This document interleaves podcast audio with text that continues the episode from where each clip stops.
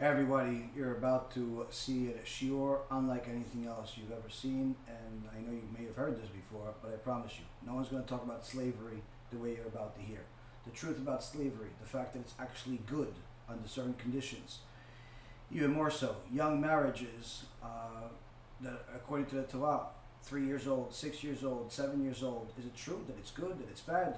Controversial teachings in the Torah. A lot of stuff that the missionaries, the anti-Torah, Farrakhan type of people say, are some of the things true? Is it all a lie? You're going to hear a lot of interesting things that uh, are going to straighten out your brain and make you realize that there's nothing greater than the divine Torah. There's nothing holier than the divine Torah. And in fact, you've been missing out all along, but not anymore. Enjoy, support, and make sure to share.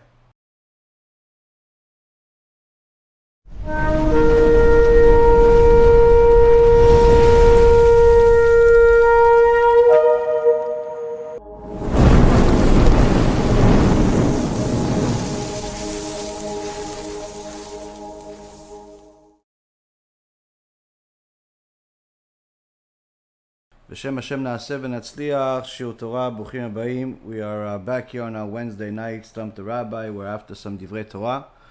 You guys, B'Zat Hashem, will ask some questions, and uh, B'Zat Hashem, HaKadosh Baruch Hu will give us the answers. tonight. Shiur will be for the uh, Refuah for Rabbanit Sarah, Bat Anat, Rav Ben Shulamit, Rabbanit Levana, Bat Sarah, Avimori David Ben Esria, Imi Doris Bat Jora and also for all of Am Yisrael and all the righteous Noahites out there that continue to watch the Shurim with us, growing spiritually, growing closer to HaKadosh Baruch Hu, doing good things, and uh, continue to support our organization, all the wonderful things that we're doing, Baruch Hashem. So tonight, we have uh, quite a quite a bit of information, quite a bit uh, to go over uh, in uh, Parashat Mishpatim. Uh, is our weekly Torah portion where after Matan Torah, we uh, the first thing uh, that uh, you would think after we receive the Torah, perhaps the uh, narrated part of the story will continue. Maybe we will go over into other stories. How did people react? But no, what Hashem decided to uh, put in the Torah right after we received the Torah at you know in last week's uh, Parashat Yitro, Mount Sinai, the climatic event of uh, of the world and its existence, as the Gemara in Masechet Shabbat says that uh, on uh, Friday uh, Hashem made a, uh, a covenant, if you will, uh, with the uh, you know with the um, heaven and the earth. That one day when He gives the Torah to Am Yisrael, if they accept it, then the world will continue to exist, and Am Yisrael will become the the Jewish nation. There will be a light to the nations. There will be a holy nation, a, a nation of priests. But if they don't accept the Shabbat, then they would die right there and then. And that's why the Gemara in Masechet Shabbat says that uh, when uh, we um, got to Mount Sinai, if you pay attention to the verses in last week's parasha, it says that Am Yisrael wasn't at Mount Sinai, but rather under Mount Sinai, meaning that Hashem picked up the mountain over the uh, heads of all of Am Yisrael and uh, told them that if you accept the Torah, you can uh, view this as if this is our chuppah. Anyone that has been to a Jewish wedding knows that there is a little canopy covering the bride and groom uh, as part of our tradition. And Hashem says that uh, if you accept the Torah, then this is like our marriage. You become my chosen people. But if not, this will be your burial ground because I'll drop the mountain right on top of you. And that's the covenant that he actually made with the uh, with his creation on the sixth day. Uh, says the Gemara that uh, that's the reason why the uh, on the uh, first day of creation it says that it was evening, it was morning, uh, first day. Second day it was evening, it was morning, second day. The same thing with the third day and the fourth day and the fifth day. The the names Monday, Tuesday, Wednesday, all those names, those are all names that were created by different idol worshippers later on. This has nothing to do with the Torah. According to the Torah, the days of the week are, called, are based on numbers and, rele- and uh, relevance to the Shabbat, as the Shabbat is the foundation of the world. But yet, when we get to the sixth day, we see that uh, it says that it was evening, it was morning, the sixth day. The, meaning there's an extra a word there. In Hebrew, it's an extra letter. Yom Hashishi. Why Hashishi? Why not Yom Shishi? And the, uh, the uh, sages explain to us in the Talmud that that extra hay has the numerical value of five, representing the five books of Moses, representing the covenant between Am Yisrael and their creator. That if they accept the five books of Moses, they accept the Torah, then they have the right to exist. They're going to be a light to the nations. They're going to be a nation of priests, a holy nation. But if not, then in essence, they lose their right to exist, and so does the world. Uh, and the world would have ended at that moment, and that's why the uh, Midrashim explained to us that uh, at Matan Torah, it wasn't just Am Yisrael being very nervous uh, and literally dying uh, and being resurrected after hearing the uh, God's voice, but also the entire creation was nervous. All of the angels were were uh, were nervous. Why? Because they knew about this covenant. They knew about this deal. They knew that if Am Yisrael does not accept the Torah, that is the end of the world. Uh, and Hashem, as the Zohar Kadosh says, Hashem created and destroyed six worlds before He created this final one, and uh, so it's not uh, difficult for Him uh, to destroy just another one. This is also answers the uh, uh, the question of the heretics that say that God needs us. Obviously, if He needed us, He wouldn't threaten us. So the point being here is that the acceptance of the Torah was a monumental event, the climatic event of the world. And until Mashiach comes, this will remain the climatic event of the world. Uh, but yet, when person uses their logic, they think that, oh, there's so many wonderful stories during the first two books of the Chumash, of the five books of Moses, and now we got to this part of the story of receiving the Torah. Perhaps the narration of the story will continue, but instead of getting a narration of the story Parashat Mishpatim has practically no narration whatsoever, no story whatsoever, but rather it's an entire Torah segment talking about different rules. And in fact, when you look at these rules, you look at these laws, perhaps there are some of the most controversial laws in the Torah according to today's society's ideology. Uh, and uh, when you see, for example, that the Torah says, uh, you know, you shall not have mercy upon a pauper in a dispute you know, the liberal mentality of today uh, is going to say, oh, look, you know, God is telling them, their Torah is telling them, because obviously they don't necessarily always agree that God gave us the Torah. They, uh, this religion is saying that you should be mean to, uh, to poor people. Why should you not have mercy? on a uh, on a poor person in a dispute. You should have. If one guy is rich and the other guy is poor, you should, and they have a fight between them, just give it to the poor guy. But the Torah says the exact opposite. You're not allowed to do such a thing. You're not allowed to have mercy on the pauper. So, of course, anyone that does not learn from a scholar of Torah and instead learns from anti Semites and anti God people that uh, claim to represent God, like the uh, uh, he, uh, black Hebrew Israelites or Louis Farrakhan or uh, the uh, Christian missionaries that now call themselves Messianic Jews, if you learn the Torah from such uh, evil people, then certainly you're going to arrive at the wrong conclusion and start thinking that you know more than God, you are more merciful than God, and perhaps this is not a book to listen to. So, this particular segment that we're going to go into tonight is going to address address some of these claims that are made by the people that hate the Jewish people and hate the Torah, and uh, in fact take different parts of the Holy Torah, and whether it be the oral Torah, especially, or the uh, written Torah, and manipulate the words in whatever fashion that they want in order to make you believe that this is a mistake, you shouldn't listen to it, and of course, the average person out there that sees some of the lectures that we have, uh, like the clips that we published uh, recently on TikTok and other places, saying that the halacha, the law, according to the Torah, for a man to waste seed is that it's equivalent to murder. That's what the Rambam paskins as the law. This is the same thing as what the Torah itself says. But uh, a person that is an atheist or is liberal or uh, you know anything else will say, "Oh, look at that! They even want to manage my uh, private uh, moments with myself. This is uh, ridiculous, uh, too much religion, too much control. This is obviously bad. Now, of course, anyone that knows the law and has watched the lectures that we've discussed this issue uh, sees that uh, the best thing you could ever do for yourself is to protect your seed and not waste it, and needless to say, follow the rest of the Torah.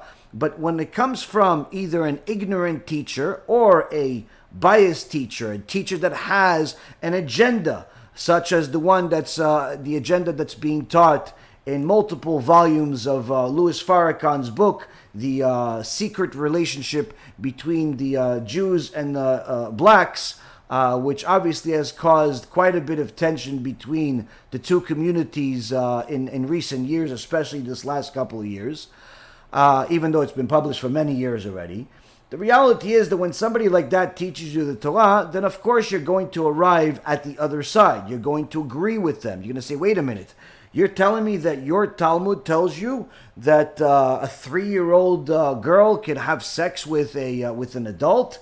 You're telling me that slavery is a good thing and slavery is something that the Torah supports? You're telling me that uh, you know the uh, these laws are things that you guys still hold by. You're following the Talmud. Now, of course, we do follow the Talmud, but not your interpretation of the Talmud. And in fact, one of the most important things that a person can do for themselves is to make sure that they listen to someone that actually knows what they're talking about, not necessarily somebody that's just simply a good speaker and has a good vocal cords that uh, ensure that the listeners in the back of the uh, 50,000 people stadium can hear. So, of course, one of the things that we see in this Holy Torah, in this week's parasha, is one of my favorite verses in the Torah. They're all beautiful, they're all wonderful, they're all music to my ears, but of course, there are always things that stand up. There are always ones that, you know, you can uh, uh, uh really uh, see yourself in. It's midvar sheker tirchak the verse that says, From a thing of lies, stay away from.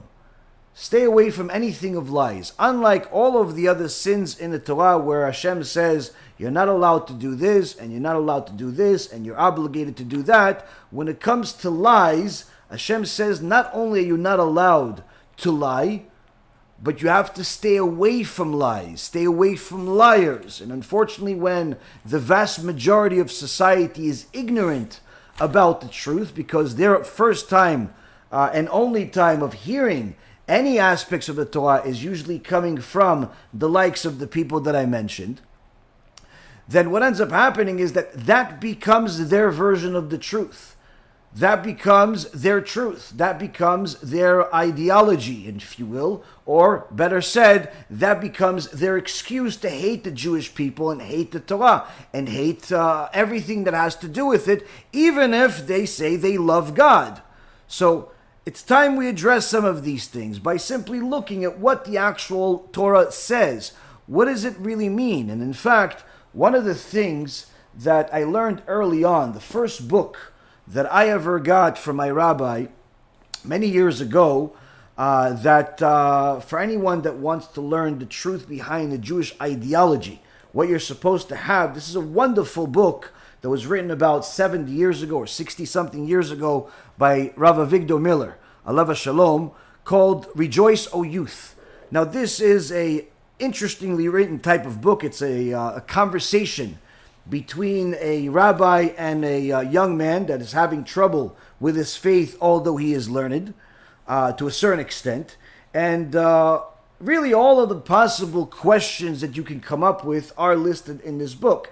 Now, I wouldn't necessarily recommend it to everybody unless they have some basic foundation of, uh, of Torah, but certainly if you have questions, this has answers. And one of the questions that you'll see on um, page 197 is the uh, young man is asking about why is it that uh, we're not uh, allowed to uh, teach Torah to the Gentiles specifically, or perhaps better said, why is it that the oral Torah that was also given to us on Mount Sinai remained oral Torah for many, many centuries? Why didn't God just simply write everything and allow uh, everybody to have easy access to it? Now, of course, as a side note, anyone that's familiar with the Oral Torah knows that the Oral Torah is not just a single book like the five books of Moses that can fit into your pocket if you really, uh, you know, have small enough uh, print.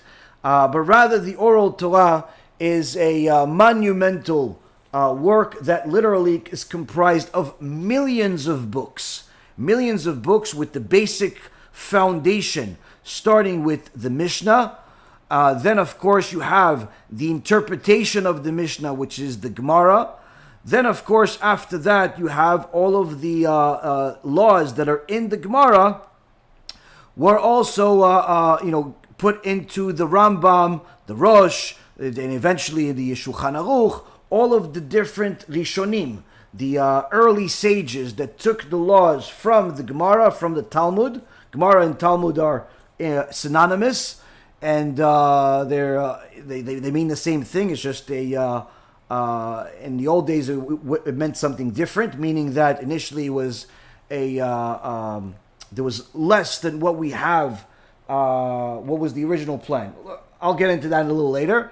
But point being is, is that this holy Talmud or Gemara is not inventing anything new. It's simply telling you what the Mishnah is actually saying, and uh, the sa- showing you what the sages are debating, not because they they don't agree of what was said at Mount Sinai, but rather they're showing you that they have asked every possible question about this particular law that is brought down in the oral Torah in order to show you that there every possible thing that you can ask, every possible thing uh, that you can uh, uh, conjure up in your mind was considered, and therefore, eh, uh, uh, eh, if it's uh, if it wasn't chosen, there's a reason of why it was chosen, which is elaborated in the Gemara.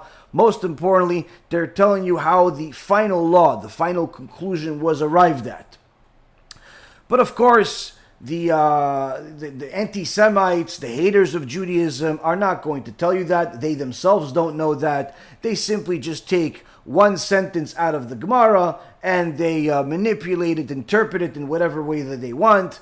And they don't even know about the later books, the other uh, uh, uh teachings that uh, stem from the Gemara, such as the laws. They also have no concept of what the other aspects of the oral Torah is, such as the Zohar Kadosh, that was written even before the Gemara was uh, by Rabbi Shimon Bar Yochai. But Rabbi Shimon Bar Yochai, unlike what people uh, uh, uh, think, he didn't just invent the Zohar by himself. If you've ever read the Zohar, reviewed at least part of it, you will see that Rabbi Shimon Bar Yochai not only mentions statements made by other sages, uh, and not just his own, but is also quoting other books uh, somewhere around 60 different books that preceded the Zohar Kadosh, meaning that Kabbalah wasn't invented by Rabbi Shimon Bar Yochai. That's also part of the what we received at Mount Sinai.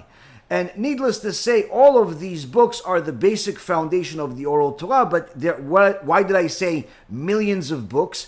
Because as the generations continued to grow and pass and so on, there was more and more elaboration that was necessary either in order to clarify something or in order to apply it to something that didn't exist back then, such as electricity, cars, uh, you know, different types of. Uh, uh, time frames that existed for the Jewish people, whether they were in a pogrom and an inquisition. There were even uh, unique laws that were passed at the time of the Holocaust. Anyone that read some of the work of uh, Rabbi Ephraim Oshry, who was inside the Holocaust, inside the, uh, uh, the, the, nightmare, uh, but yet still writing Torah there and explaining to people how to deal with difficult circumstances, such as a woman that's pregnant uh, and is about to deliver a baby. What should she do? Uh, and in fact, uh, you know, when, when the baby was delivered, uh, you know, there was a, a law that the uh, uh, Imach Shimam, the Nazis had. You're not allowed to obviously practice any aspect of Judaism whatsoever. And if she would give a Brit Milah, a uh, circumcision to our son, certainly this meant death for her and the baby. But yet, he writes about this, and the woman did do a Brit Milah, and the, she was killed along with the baby. Uh, and of course, there was a person that asked another very difficult question where his son was uh, uh, in line to go to one of the camps. Uh, and since this man was a very rich man, he was able to bribe one of the Nazis. Uh, and uh, in essence, uh, get his son out. The only problem is because the Nazis were so precise with their calculations, that would mean that they would take his son out but put somebody else's son in. And he asked Rav Ephraim Oshry if this is allowed. If he's allowed to rescue his son, knowing well that somebody else's son is going to replace his son. Uh, so uh, th- this is obviously a, a, life and death question, but at the same token, is your blood redder than somebody else's? The point being is, anyone that sees the Psak that was written at the time of the Holocaust, by Rabbi Ephraim Oshry, by some other Chachamim that were there. Literally, you would just, you cannot imagine the level of wisdom that they had, the sacrifice they made, but also just the impossible situation that they had to deal with, much, much more extraordinary than the general public knows. Now, of course, this oral Torah is something that is the foundation of the Torah. There's no such thing as written Torah without the oral Torah the uh, the uh, there's no way to understand the written Torah without the oral Torah. Uh, simple examples that I've given in the past is, for example, the things that you see, like in this week's parasha, where it says that uh, if somebody damages another person, is an eye for an eye, an ear for an ear, uh, and so on and so forth. And of course, the uh, the, the, Muslims and the uh, love to interpret this literally, where if somebody hurts somebody else's eye, then you have to punish him by removing his eye. If he hurts somebody else's ear, you remove his ear. This obviously is foreign to us. This has nothing to do with Judaism. We never remove anybody's eye, even if he intentionally hurt somebody else's eye and cause them to lose vision. But how would you know that from the verses? You wouldn't. You would only know that if you studied the Talmud and saw that this is referring to monetary value. He has to compensate him for damaging his eye. And of course, anytime that it talks about the uh, the issues of a uh, uh, of, of slavery, if you look at slavery uh, and how it's perceived in the world today, many people refer to slavery usually using the uh, uh, the main thing as the example of what happened to the blacks uh, over the last few hundred years, uh, disregarding the fact that there are still slaves in the world today, both ones that are doing it against their will and ones that are doing it, uh, you know, willingly. But needless to say, everyone views slavery as a horrible thing, as something that is terrible, as something that is. Uh, uh, a, a, uh, against humanity and so on. But the truth be told, if you look at the verses in the Torah itself, uh, you can see that slavery, according to the Torah, is not only something that God put into the world, and He doesn't put anything that's bad into the world, it's just that it's a different form of slavery. And if you don't learn the oral Torah, you're never going to understand how could there be good form of slavery. How could there be a good slavery, a bad slavery? But at the same token, you're saying that the, the master can hit the person. Uh, so how could that be good? That sounds like what happened to the black people. At the same token, you see that one of the rules are is that if the uh, slave master uh, hurts the slave and uh, he loses a tooth, he has to free the slave. The slave leaves. Other times you see that the actual person chooses to be a slave. This is obviously foreign to people because people are not familiar with anybody in today's world or even in recent history choosing to be a slave.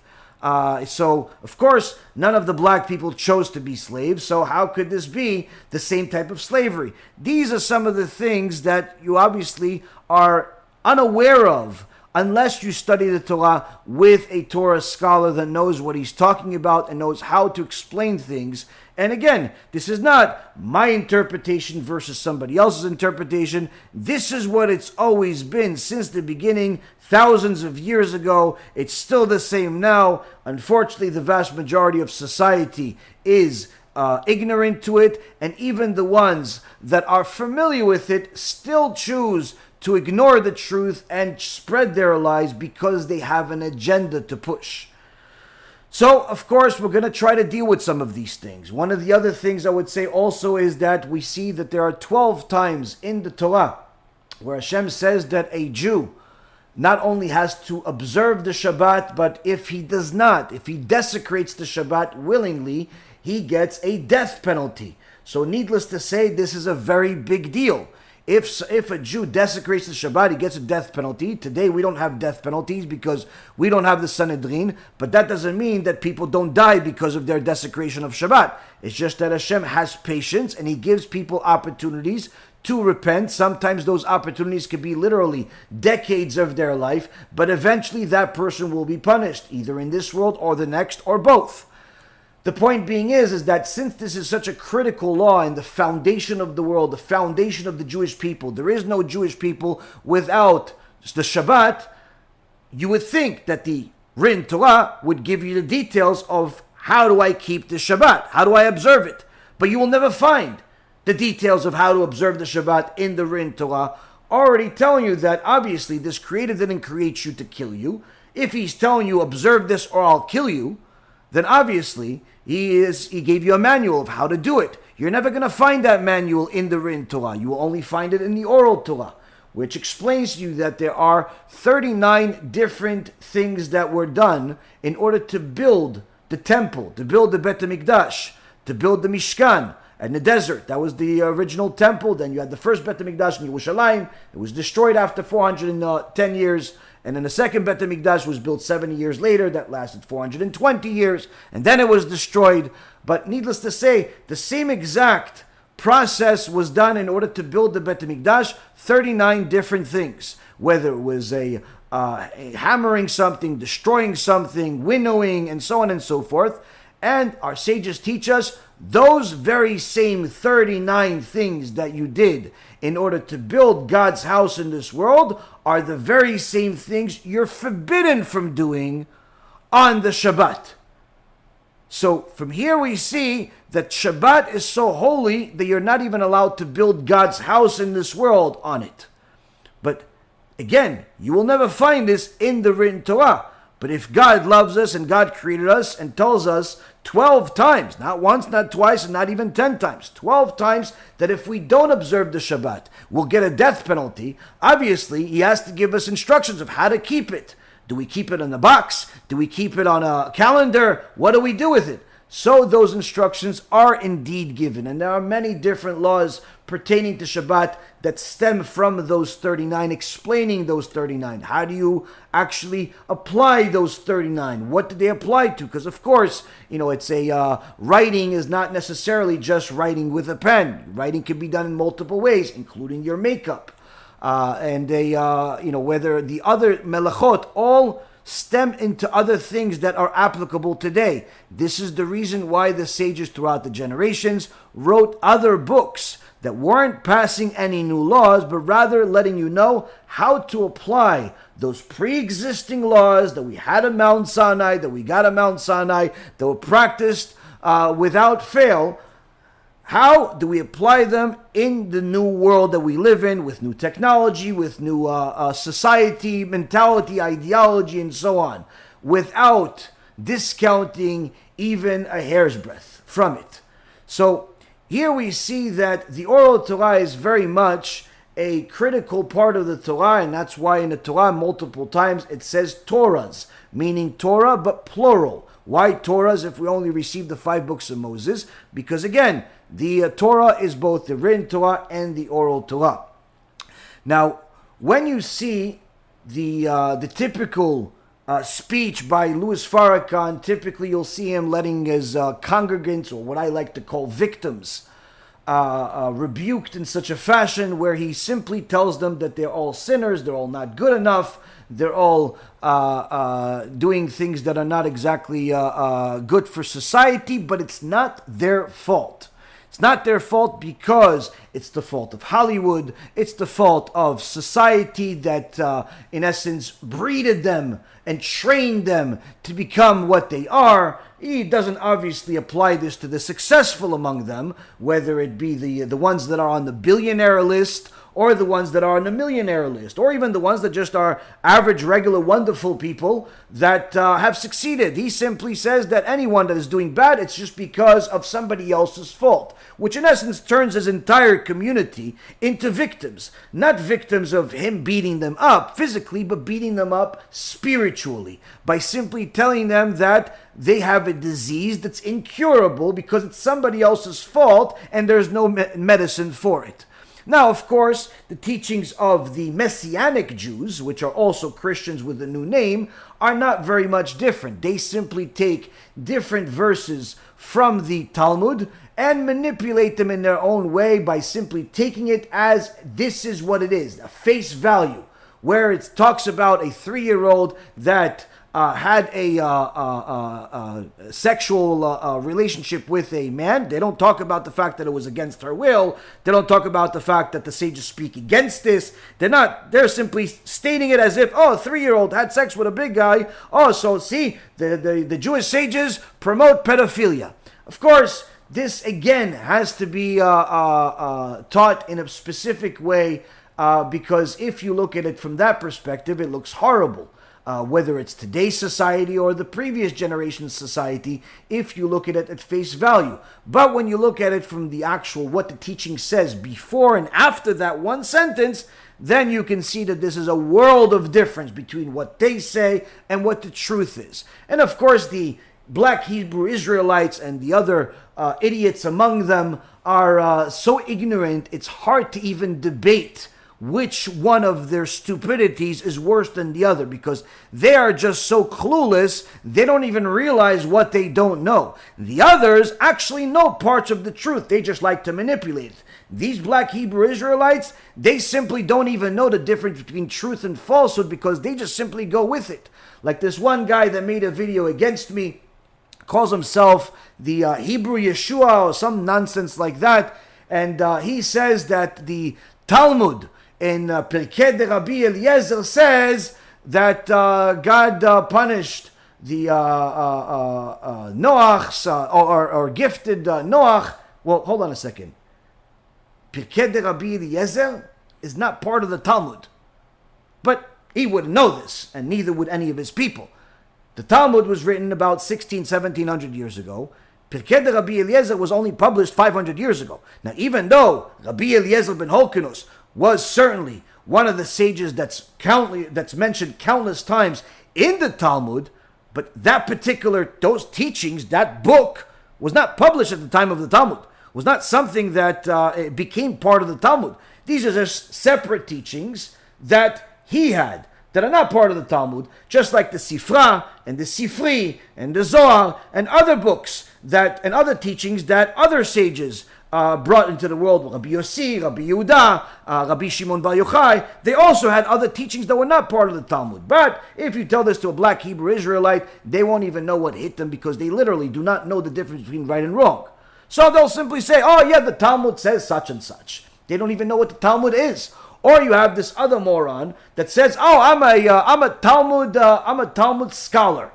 I'm a Talmud scholar." And he says, "I have the Talmud right here." And he holds a book, like, uh, I don't know, some blue book that apparently is like the idiot's guide for Talmud or something that was made by some Christian. And he actually thinks that the Talmud is a single book. Now, of course, anyone that has even seen, forget about study the Talmud, you just saw the Talmud, you see that this is as far from reality as possible. Why? You have between the Talmud Yerushalmi and the Talmud Bavli, you have 60 tractates. 60.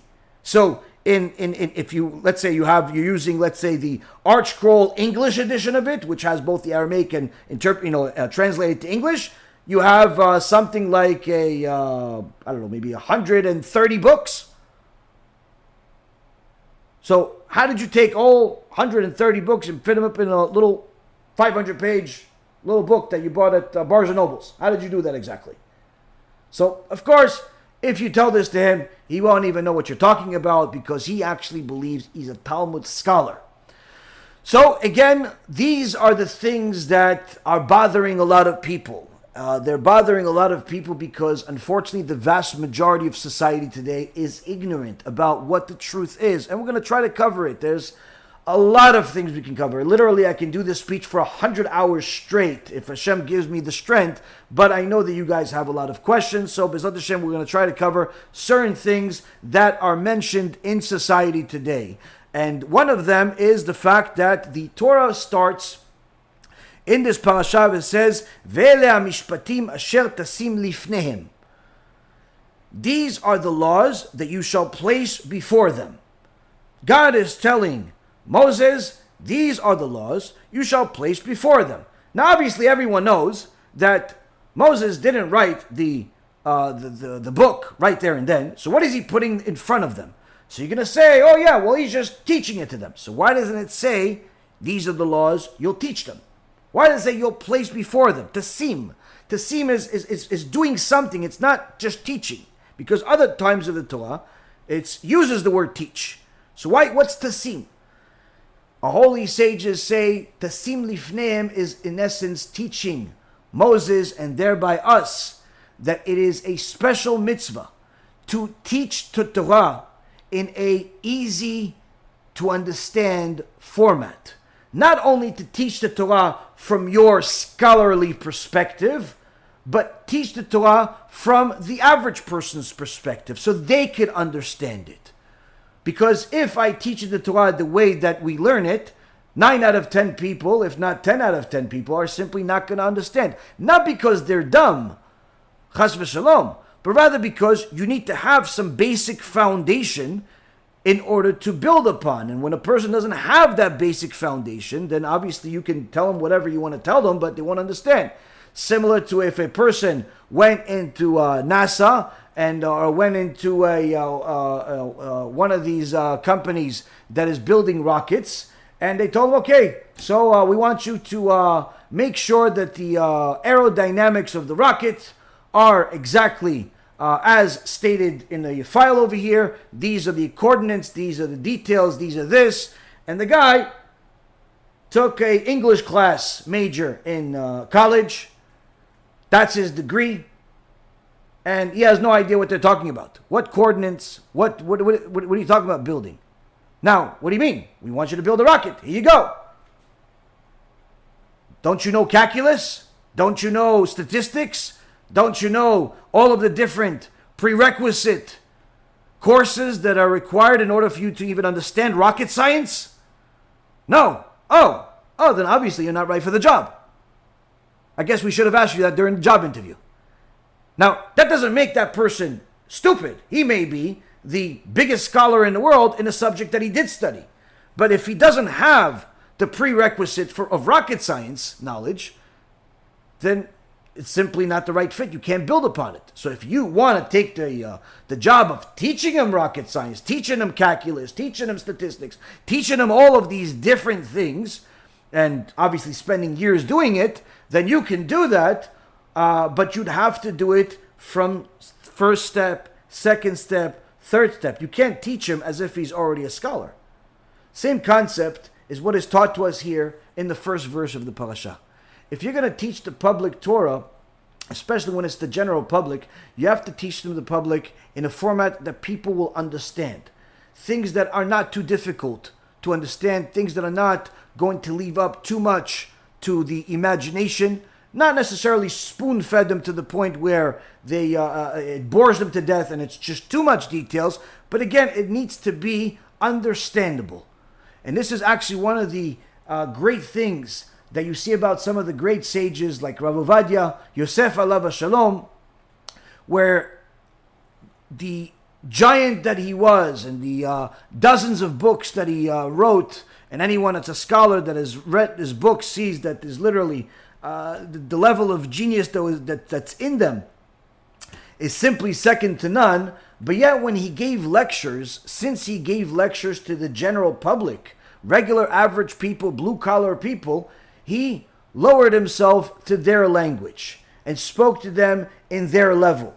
And little by little, as they grew in Torah, he obviously also started teaching more and more complicated things, started teaching more and more elevated things. But needless to say, it's an important thing to do when you're teaching people, not to uh, try to uh, uh, stand over them as if you know everything, they know nothing, and in essence, make them lose all hope. And uh, as I was saying earlier today, in regards to the oral Torah, and one of the reasons of why Hashem did not make the oral Torah in written format is, as I said, the first reason being that it simply would not fit in a single book or even in 10 books. You literally would have millions of books. So this is obviously not something that is a uh, possible. Uh, and the second thing is although we have those books today and they're continuing to be written and interpreted and so on. But again, at Mount Sinai, it's a uh, it wasn't uh, the generation was higher uh, level spiritually and intellectually. They were able to retain this without having it to be uh, in written format. And the second reason is, as Rav Avigdor Miller says, is because Hashem did not want to make the oral Torah easily accessible by the Gentile nations, lest they defile the Torah. And this is what he says. The young man asks, is, the, uh, is this the sole reason of making the oral Torah less accessible to the nations of the world? And Rav Avigdor Miller says, another reason why the oral Torah was concealed was to prevent the nations from defiling it. How would they defile the Torah? He says, before the scriptures fell into the hands of the nations, they were regarded with unblemished reverence. But the nations, when they began to use our scriptures, committed upon them sacrilege after sacrilege. First, they used them through ignorance and through distortion to corroborate their errors, meaning that just like the Messianic Jews, Hebrew Israelites, and other manipulators out there today are still doing, they simply, since they don't understand and they don't know how to learn these texts, they simply just interpret it according to their own uh, knowledge, their own understanding, and their agenda of either making themselves, uh, uh, you know, uh, highlight their uh, their Jesus idol or uh, their their um, Muhammad prophet that they believe is a prophet.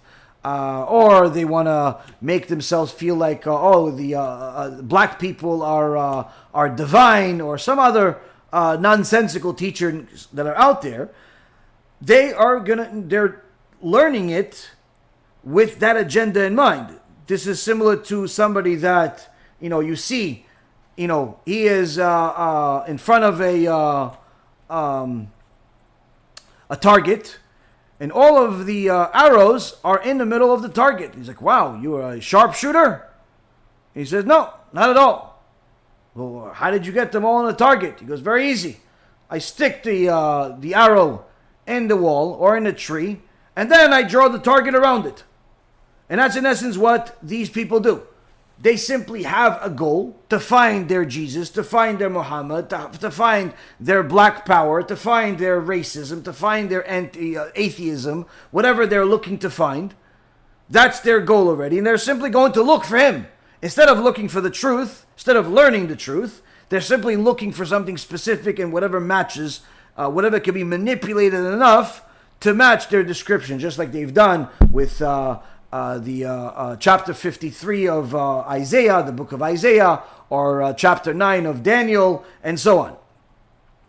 So, this is not a new thing. This is something that's happened throughout all the generations, and thus the scriptures were interpreted in the opposite of what was really intended, and to reach to teach the doctrines which are really abhorred in the scriptures.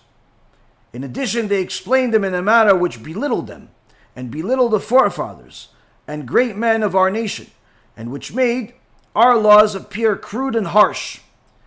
In their folly, they invented a theory that these laws were made harsh for the purpose of being a yoke and a punishment for the wickedness of the Jews. And thus they prepared the way for their doctrine that they have received a new law, which is more just and lenient as befits the more righteous nations. Quotations. Although professing to revere the scriptures, they minimize their value in order to aggrandise their own writings. Thus, the, uh, the Muslims, which he calls the Mohammedans, claim that we falsified our scriptures. Or the Nazarenes, which means the Christians, their words, the, uh, the constant theme is true. It is written so and so in the scriptures, but I say unto you otherwise. Thus, their honoring the Torah was for the purpose of breaking it down, and the only real value they found in the scriptures was for quotations to corroborate their doctrines. In addition, the laws and teachings of the scripture have been employed by the nations as excuses and justifications for selfishness, cruelty, and deceit. And as a result, these laws and teachings acquired an unpleasant savor in the eyes of the world, and the scriptures came into disfavor. When men are tortured to death for the glory of God, when helpless and lone old women were burned as witches, when unnatural practices and pessimistic doctrines are preached from scriptural texts, then these leave an unpleasant connotation.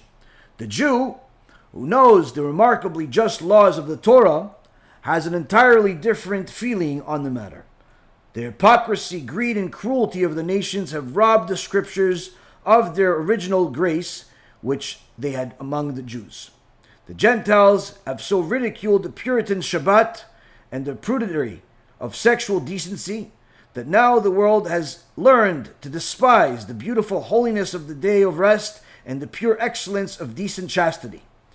With that, uh, with that their profane lips had never learned to utter the sacred words. So we see from here that this oral Torah, being oral and even written in a certain format that you can call even cryptic, was done intentionally. Why? Because again, anyone that actually does know how to learn Torah clearly can identify what's true and what's false. Clearly can know that you cannot take certain things at face value. And there lies the next point that uh, we have in this week's parasha, where it says that if you buy a Jewish servant, אם תקנה עבד עברי, שש שנים יעבוד ובשביעית יצא לחופשי חינם.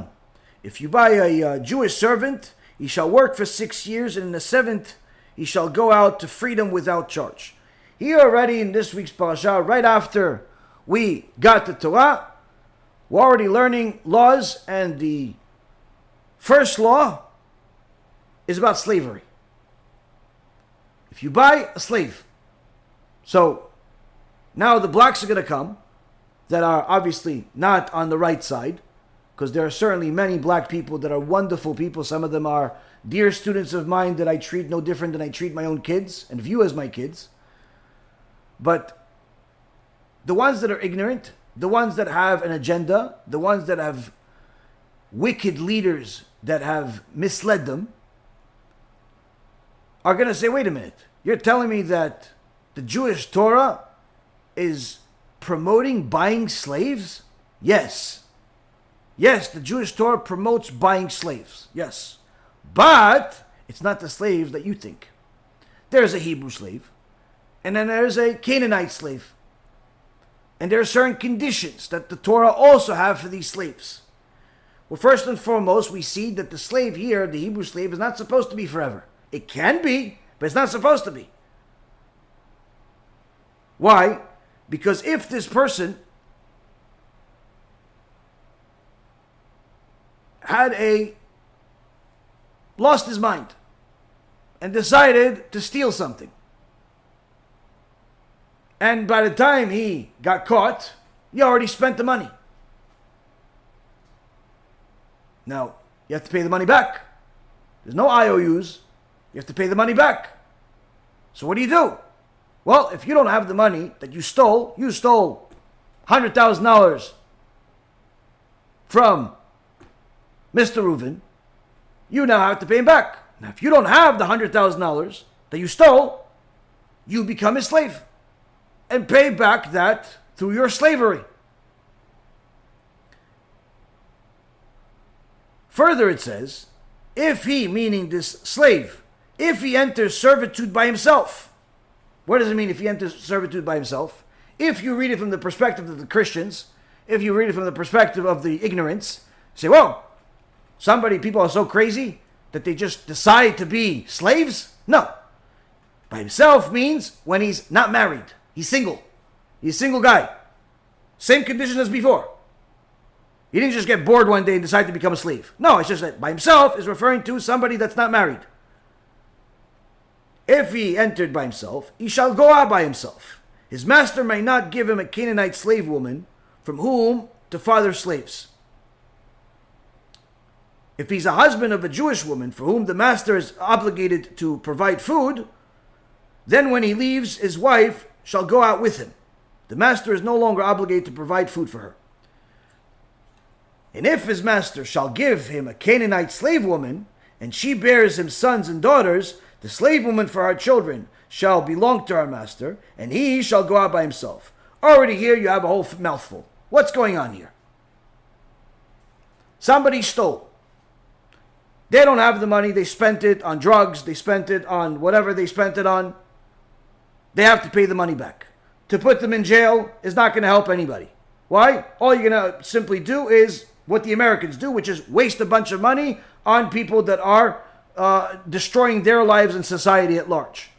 You're not protecting society by throwing this thief into a jail for five years because in reality he goes into jail for five years learns from other criminals that are much worse than him how to do bigger crimes he comes out a bigger criminal than he came in there's no rehabilitation in jail. Nobody rehabilitates in jail. They become bigger criminals. Hence the reason why many of them go back to jail multiple times.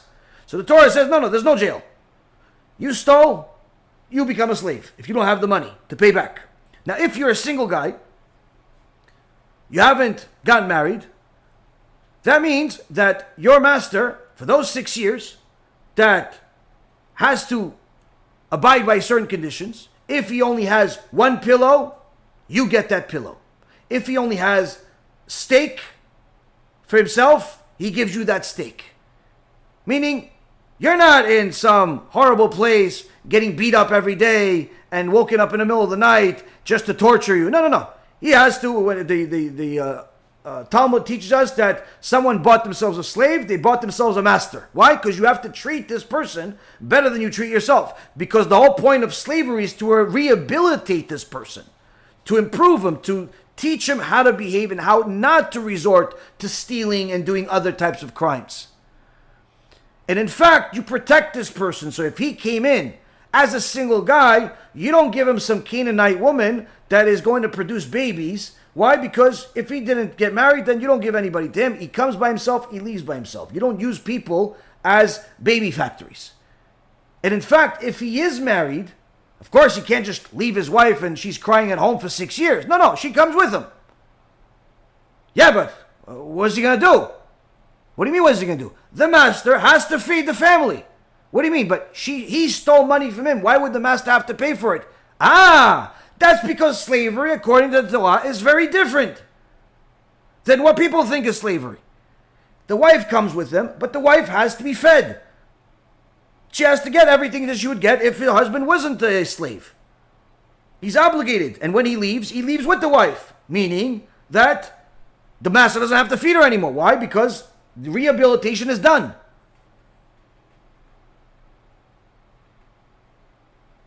So, here, first and foremost, before we get to the second part, we see that slavery actually can be good, very good, for society and for the people themselves if it follows the laws of the Torah. Because since, first and foremost, it has an end, it's not supposed to be in perpetuity, it's not supposed to be forever. Second of all, there's a certain type of treatment that is required. You can't just beat up people and torture them and so on. Third, you have to obviously give them a uh, food. If they have a family, feed them as well. Just because they made a crime doesn't mean that their family has to suffer. And in fact, it's an extraordinary rehabilitation opportunity for people that have become degenerates, something that's very common in today's world where people resort to dealing drugs and prostitution and all types of uh, uh, degenerate type of behavior. And what does society do with them today in most of the parts of the world, especially here in America? Oh, you're a degenerate, you sell drugs, you stole, you this, you that. Okay, we'll throw you in jail for 5, 10, 20 years. Turn you into a bigger criminal than you already were eliminate any possibilities of you ever getting a job because no one would hire you unless they themselves are a former criminal or an existing criminal. And in fact, leaving your whole life behind in such a fashion that it becomes a distant memory. But you have to relive it every day. Well, it's a distant memory you made the crime, but you have to relive the crime every single day for the rest of your life because the consequences don't end in jail. When you come out, can't get normal jobs and so on. So here the Holy Torah tells us, he comes, you're going to buy him as a slave. That's because you're a righteous person following the Torah law to buy this person and not and, and, and give him an opportunity over six years to pay you back. And even more so, feed him, clothe him, do everything that's necessary for him. If he has a family, give him that too. Treat him in a certain way. Get him off drugs.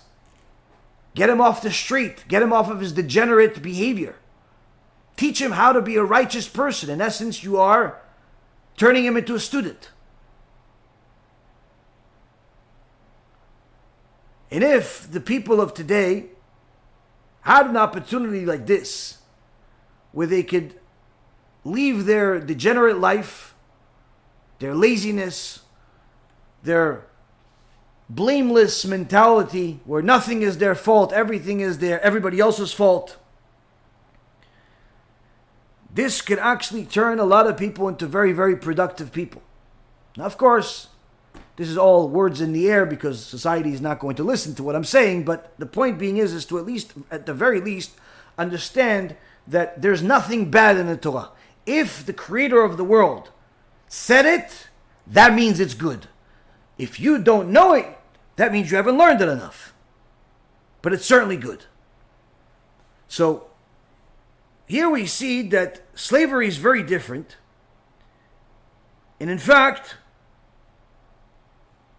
the Gemara in Masechet Makot, in the beginning of the Gemara, page 2b, says that there's not everybody becomes a slave just because they did something wrong. So, for example, there is a uh, false witness. One of the uh, laws of the Torah is that if somebody is a false witness and they get caught, whatever punishment and damage they would have brought onto the person they were false witness against, they get themselves. So the Gemara gives an example. What if somebody was uh, accused of stealing money, and the two witnesses that came were really false witnesses? He didn't steal any money, but they said he stole money. And then two new witnesses came and said, No, no, it's completely a lie. What these witnesses are saying a lie. How do we know it's a lie? Because the day that they said they saw him steal, they were with us at a completely different city, which means it was impossible for them to be at that place.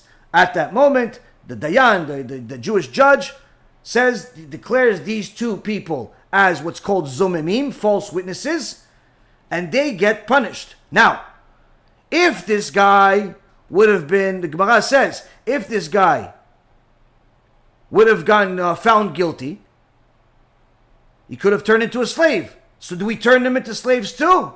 Gemara says, no, it's not right. It's not justice. Why would it not be justice? You just said they get the same punishment. He says, no, no, no.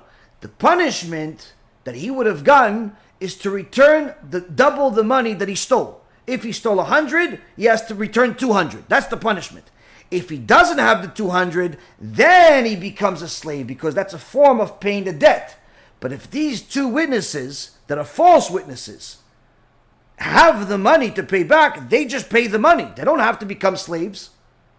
So we see here that it's not there's there's a clarification to every single detail, and we're not just throwing people under the bus to say, "Oh, listen, you this." It's not some archaic law uh, and uh, with with with dragon slayers. Every detail has details. Every law has an endless amount of teachings in it. Hence, the reason that when you hear certain uh, uh, people speak about it and just literally covering on the surface, you just laugh to yourself and you realize, wow, these people not only do the listeners have no clue that they're being lied to and manipulated, but the speaker himself doesn't realize how much damage he's causing and how far he is from the actual truth. So already we see that there is a extraordinary benefit to slavery if it's in accordance to the Torah. But then you're going to say, wait a minute, but what about the Canaanite slaves here? Or over here, you're making him into a baby machine? Where if he's a Jew and he's uh, uh, the, the, the master and he was already married So the master can give him some uh, Canaanite woman and he can produce babies with her, and those babies become slaves for the master, so he's just in essence a baby machine? Is that right? Yes, it's right. Why is it right? Because when you think of history, you cannot simply think of your life as being history. Your 20, 30, 40, 50 years, 100 years that you lived in the world is not history. The world has been around for a long time. The Torah was given to us 3,334 years ago. The world was created, in the Adam Rishon, 5,784 years ago. And throughout all of that time, and until recent decades, slavery was an accepted type of behavior. There were certain people that became slaves because they didn't have the ability to do other things. Now you would say, oh, but that's not fair. Life is not fair. You have some people today that can work for 10 hours and make minimum wage, which I think in America now is $15 an hour.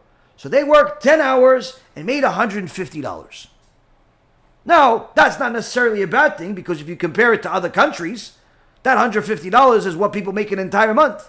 So does that mean that the average Joe today that makes minimum wage is really being unfair to the people in India, in, in Mongolia, in China. No, it's just that's acceptable here and that's acceptable there. But yet, also at the same token, you have in the very same country that you have the same guy that makes $15 an hour and makes $150 a day. Guess what? That guy works for another guy, and his boss doesn't make $15 an hour. He may make $50 an hour and his boss may make $100 an hour. And guess what? The CEO could be like what I was when I was a CEO on Wall Street, making $3,600 per hour just for existing. Now, that doesn't mean that I woke up with a silver spoon in my mouth and I simply, somebody decided to just pay me $3,600. I obviously built a business that was worth millions and millions of dollars after being very poor, after literally living off of a dollar per day for an extended period of time, having coffee and a donut as my food for the entire day, and only once in a blue moon actually have a piece of meat. And I paid my dues, and eventually God allowed me to succeed and eventually got to where it got to. Now, other people had the same opportunity as I did. Some chose to do the same thing and succeeded as well, some as much, some less, and so on. And guess what? Some did not. The majority didn't.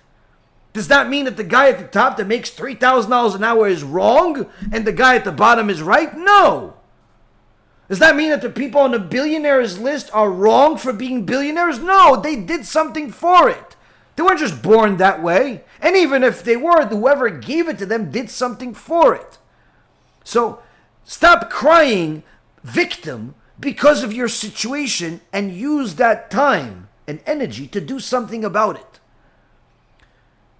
But when it comes to slavery, slavery is still in the world today, different parts of the world, including America.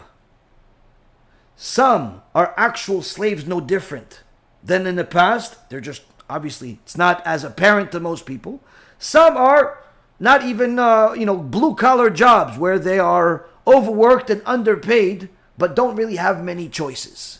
Either because they don't have papers for, for, for visas and green cards, or because they're former criminals or existing criminals, or many, many other reasons. The point being is, is that slavery has been very much a part of society throughout all of the generations. And a person that is in that position has certain choices and certain available to them.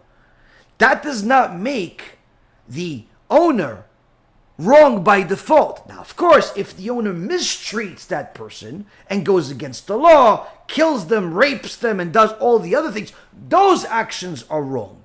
But to simply say that slavery is wrong and it's it's not necessarily true because we already see that there are certain ways that slavery could actually be good. Now, of course, I'm sure there's going to be some people hanging me on this and just manipulating the words that I'm saying. But again, if you learn what society has done throughout all of the generations, you will see that slavery was something that people capitalized on in practically every country and in fact by every color.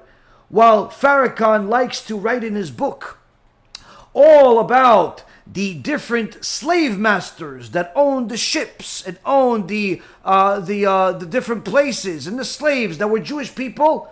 Why doesn't he tell his people that many people that owned slaves were also black people? Black people owned black slaves. And yes, there were some Jewish people that owned black slaves. And there were also some American people that owned black slaves. And guess what? There are plenty of people that own Chinese slaves and Japanese slaves and American slaves and Arab slaves and all types of slaves even today. Stop picking on the Jews for doing the same thing you did and everybody else did. You see, anti Semitism is not when you just simply say, oh, uh, I disagree with the Jews. Okay, that's not anti Semitism. Oh, I don't like that they did such and such evil. They beat up somebody. They stole somebody. They did. Okay, you don't like somebody's actions. That's not anti Semitism. Zionism has nothing to do with Judaism. And although Farrakhan and the likes always say, oh, Zionism, they're bad, they're terrible, and so on, what they don't realize is that Jewish people that are actually really Jewish and observant to the law also agree that Zionists are terrible and terrible. Why? Because they did a lot more harm to us than they did to anybody else in the world. Do you know that after the Holocaust, when many victims of the Holocaust came to Israel, these very same Zionists that were anti Torah, anti God, atheist communists took Jewish babies from Yemen and Morocco and sold them to Americans, sometimes as an adoption deal for people that couldn't have children, only to find out that their real parents are somebody completely different decades later, and they're still being discovered to this day, and some for medical experiments. They sold Jewish children for medical experiments, literally not ba- not as not uh, worse than the Nazis. They're in the same level as the Nazis. So don't define Judaism by the evil acts of the Zionists, just like we are not supposed to define the black people by the evil acts of the drug lords and the drug dealers and the gangsters and the losers of your society. Why? Because, again, they don't make up all of the black people, just like all of these losers in Zionism that are anti Torah don't make up all of the Jewish people. And needless to say, those people that you mention in your books, that owned slaves and manipulated things and went against God and so on, guess what? They were not following this law.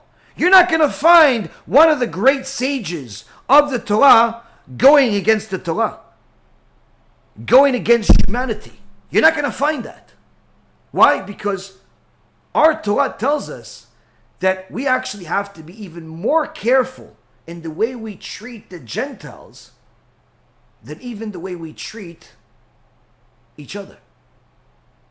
When it comes to lending money and charging interest, we're not allowed to charge interest, as it says in this week's parasha, to, from one Jew to another.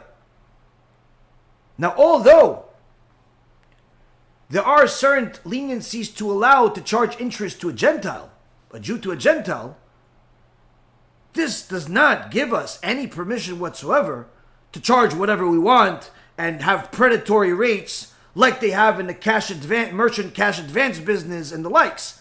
Now you're going to say, yeah, but there's a lot of Jewish people in the merchant cash advance business. You're right. And they're all wrong for being in it, and they're all going to go to Ganom for it. Yeah, but they're religious. No, no, no. Just because somebody wears a certain outfit, has a beard that grows by itself, and even a hat to match, does not make them religious. What makes a person religious is if they follow the laws of the Torah. Judaism is not a color. That's why there are black Jews, there are Chinese Jews, there are Indian Jews, there are uh, Jews from Tripoli like myself. There are Jews from all types. Judaism is not a color, it's not a race. And it's also not a certain type of clothing. And just because somebody looks Jewish doesn't make them observant of the law.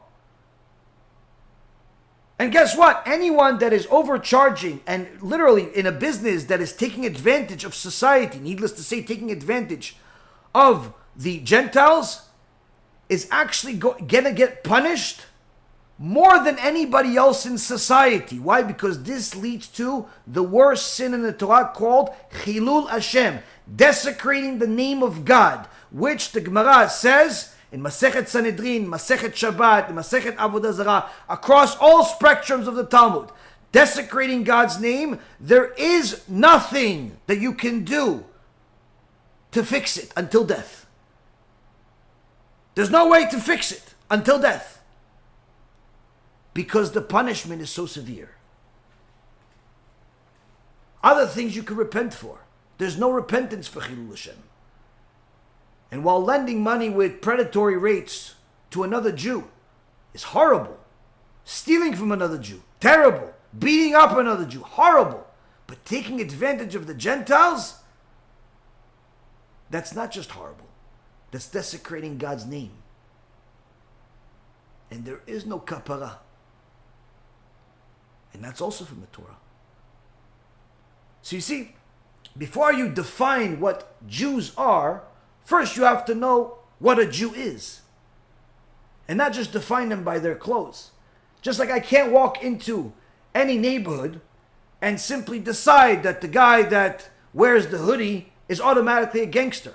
He may end up being a restaurant owner. And the guy that wears a, I don't know, big watch and big diamonds on his neck, they're all fake. They may end up being real. Or the guy that has two girls around his arms is a adulterer or a pimp. They may be his daughters.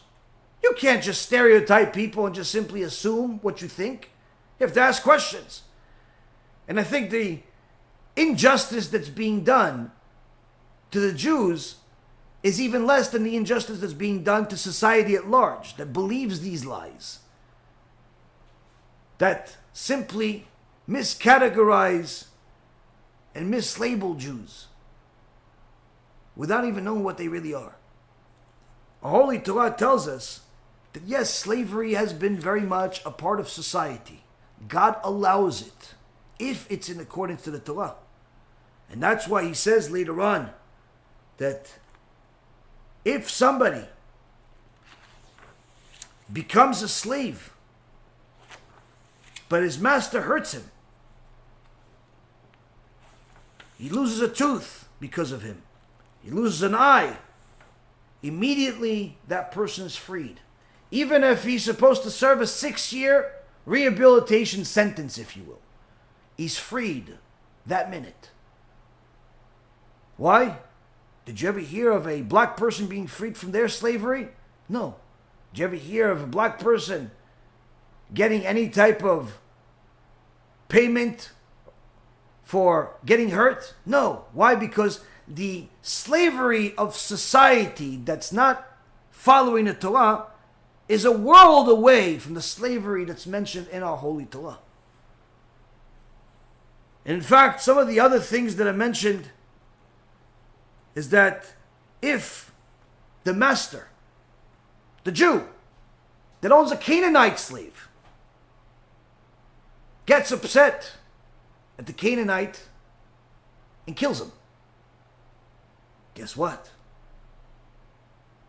That Jew is charged as a murderer and a death penalty. Do you think any of those Irish, Italian, American, German, and even Jewish or black owners of slaves that killed some of their slaves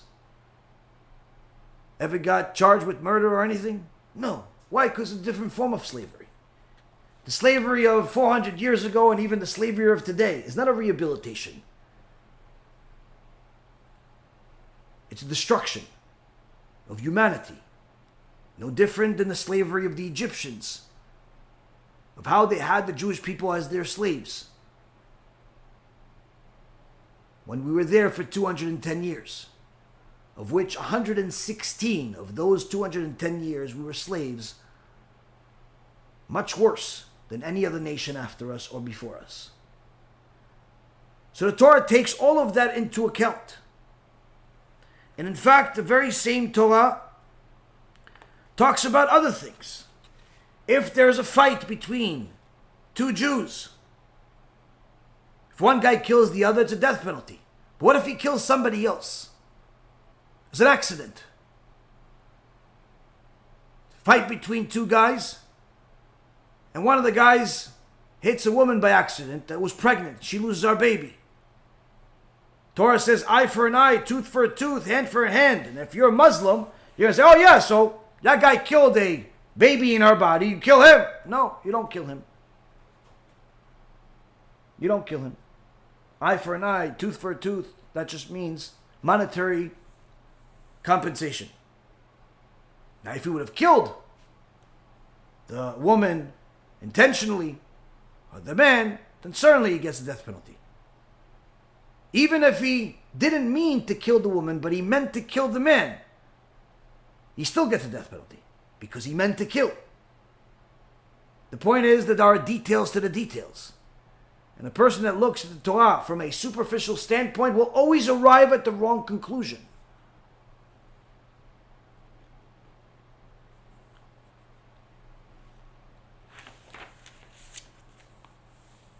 The Holy Torah also talks about different restitution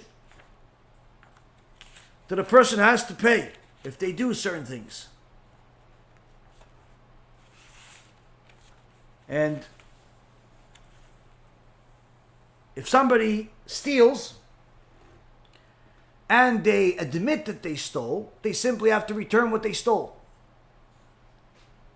But if they steal and they get caught, then their punishment is that they have to pay double. From here, we see that there are two forms of restitution here. One is paying back what you stole, one is a fine. And the Gemara in Masechet Makot says that there, not everything has a fine. And sometimes there's no payment back of something, but there is only a fine. When someone steals 100, if he simply returns it, admits that he made the mistake, returns the money, the crime is over. The end. But if he lied about it and claimed he didn't steal it and then he gets caught that he did steal it, then he not only has to pay back what he stole, but he gets fined the amount that he stole. Similar to people that are false witnesses. People that are false witnesses get a fine because they didn't actually cause the damage. Because if they're caught as false witnesses, it's before the sentence, whether it be a death sentence or any type of monetary restitution, it's before the sentence was actually done if their crime would have caused somebody else to get a death sentence, let's say they said somebody's an idol worshiper, and they're really false witnesses, the death sentence that the person would have gotten, they get a death sentence. If they say that somebody's an adulterer, this woman that's married to this guy went with this guy. Torah says it's death penalty to both of them. To the guy that she was with, she cheated with, and her. But if she's the daughter of a Kohen, she gets even worse punishment because not only did she commit adultery, but she also desecrated the holiness of the Kohen. So it's a worse death penalty. But if there are false witnesses, and in reality they didn't cheat, there was no adultery, the which punishment do the zomemim, these false witnesses, get? They get the punishment of what the man would have gotten, not the woman. They don't get the worst punishment. They still get a death penalty, but it's not the worst death penalty. The point being here is, is that we see that the Torah is as precise as humanly possible.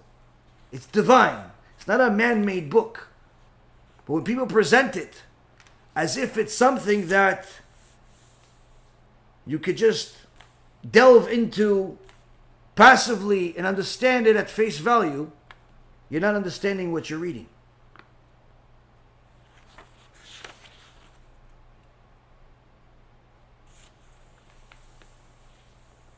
Torah also talks about if a man seduces a virgin, if she is engaged, both him and her get a death penalty. But if she's a single girl, and now he's with her, so long as she's willing, he's obligated to marry her. Why? Because now that she's no longer a virgin, the value, the perception is that she's less.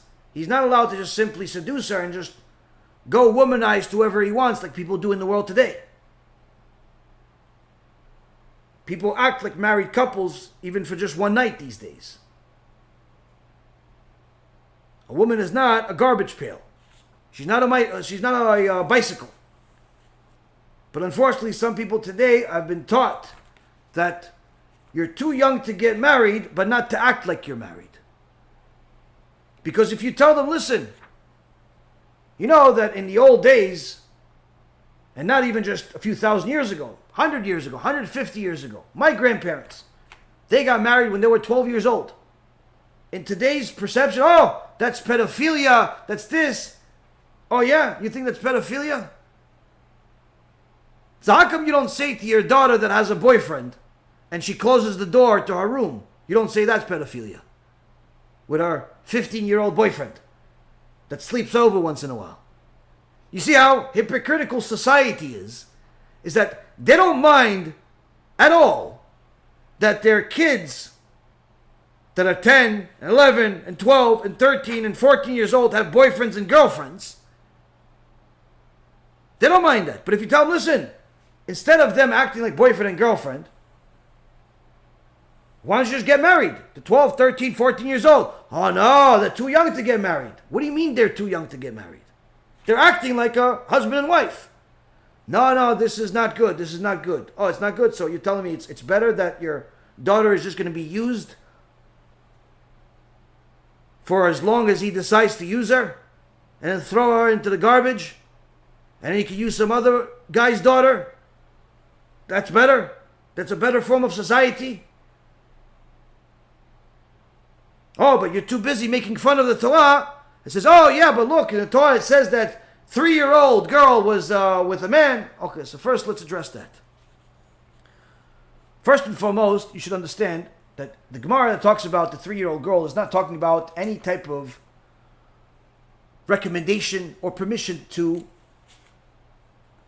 for a man to be with a three year old girl. This was a teaching that was referring to the body itself and how it recovers. Because the woman has a hymen, and if the sages teach that if that hymen is broken before the girl is three years old, it would actually heal and come back as if it was never broken. But if it's after three years old, it won't heal. But then it teaches further that they ask, the Gemara says, yeah, but what if it's a Shana Meuberet, a what we call a a year, a leap year, like we have a extra month. There's a certain years that we have 13 months instead of 12 months in the Hebrew calendar. And this was in those days, this was decided by the sages based on the renewal of the moon and the calculations and so on. So what if they decided that, oh, she's just about to turn three, this thing happened, she's about to turn three, or she turned three, and this thing happened, some guy did what he did, but then the sages made it a leap year, so in essence, she's no longer three years old anymore, she is almost three years old. The sages said the power of the Torah will allow her body to heal, meaning that the Holy Torah decides whether it heals or not, not the body. Now you're going to say, okay, fine. What else you got? Again, we go back to society. Society today is deformed, disabled mentally, morally, and believes that a man and a woman should get married after they've used and abused themselves and others for many years.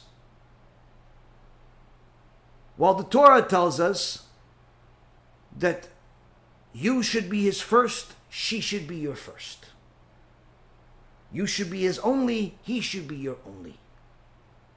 And to protect people from their own evil inclination,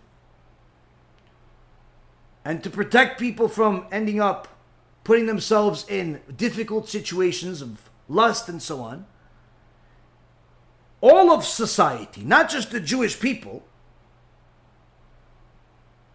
married much younger than today. And there were a couple of reasons for it. One was because the human body matured faster than it does today.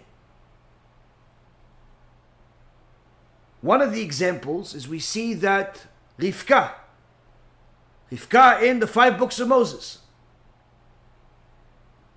when Eliezer comes to look for a wife for his master's son, Avram sent him on a trip to go find a wife for Yitzchak, his son. Yitzchak is 37 years old. The sages teach us that Rivka according to some opinions, was as young as three years old. Some say she was six. Either way, she was young. Now, this is the five books of Moses. This is not Talmud. This is not uh, some. This is five books of Moses. Everybody, this is it. And she went with Eliezer, and she also brought her maidservant with her that took care of her. So you say, wait, so holy Yitzchak, our forefather, married a three year old? Yes. Now, if you think that she was three years old, like you're three years old, then you don't know anything about Torah. Why? Because if you notice, if you give your three year old daughter a bucket, bucket, Tell her, fill it up with water. After you fill it up with water, bring it from there all the way to the backyard. As soon as that little three year old cute kid has some fun with the water, splashes everywhere, fills it up, tries to pick up the bucket, what do you hear? Daddy, it's too heavy. Can't pick it up. No, come on, you got to bring it to the backyard. And in fact, not just this one. I need you to bring 10 of them, 20 of them, 50 of them. What 50? I can't pick up one. And then the wife starts yelling at you, What are you doing? You're torturing our daughter. She can't pick up that bucket. You can barely pick up the bucket. It's full of water. Weighs like 30 pounds. What are you doing? Why? Because that's a normal kid today. But yet Rivka went to the well time and time again, filled up a huge bucket to not only give water to Eliezer and his servants, but to all of the camels that were with them. We're talking about dozens of buckets of water. Now, do you see any normal three year old in the world able to do that physically? No. Obviously, from there, we understand that she was much more developed, similar to an adult today, or at the very least a teenager today, than the three year old that you're familiar with. And guess what? You have to believe this. Not because of what I just said, but because of what I'm going to say from the Talmud. Because you see, despite what the anti Semites like to say about Judaism, we all believe in Mashiach. And everyone knows Mashiach comes from the line of Judah. And David Melech that's the line of Judah. And guess what? David HaMelech had 18 wives. But the line of Judah that will eventually be Mashiach is not any of those 18 wives that you can just pick whatever you want. No, no. It's only one of them. Which one? The mother of Shlomo Melech, the righteous tzaddiket named Bat Sheva. Now our holy Talmud tells us Bat Sheva, how old was she? How old was Bat Sheva when she married David? You're going to think, oh, well, since she was technically married already to Uriah, and maybe uh, this, and maybe that, probably, I don't know, 15, 18, 12, 20. Throw some numbers out there. You'd be wrong.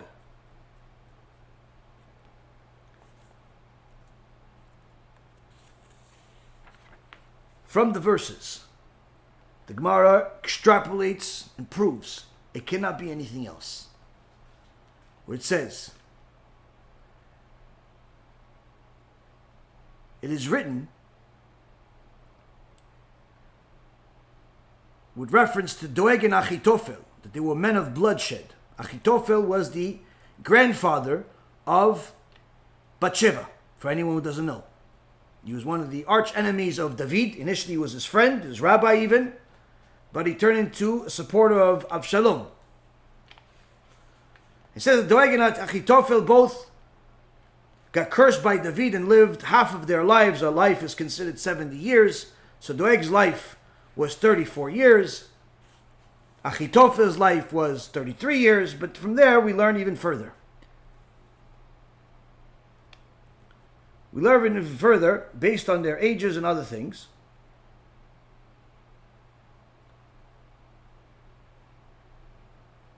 It says Achitophel. How many years did Achitophel live? 33 years. How do we calculate it? How old was Shlomo? King Solomon. How, how old was Achitophel when Shlomo was born? Then subtract. When Achitophel, sorry, when, when Achitophel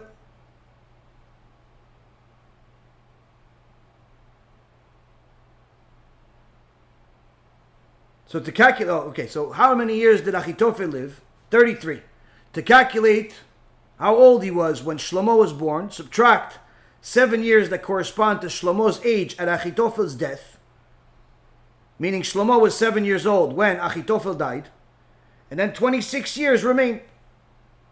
This means that Achitophel had a great grandson when he was 26 years old.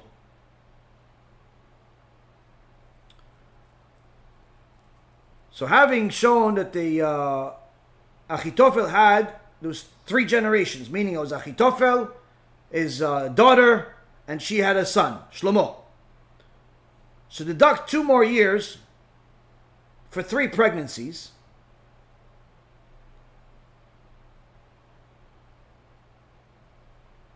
And we find that the Achitophel, his uh, son Eliam, and his granddaughter uh, uh, Bathsheba procreated at the age of eight, meaning she had Shlomo when she was eight. But Shlomo was from her second marriage, which means that Bathsheba was six years old.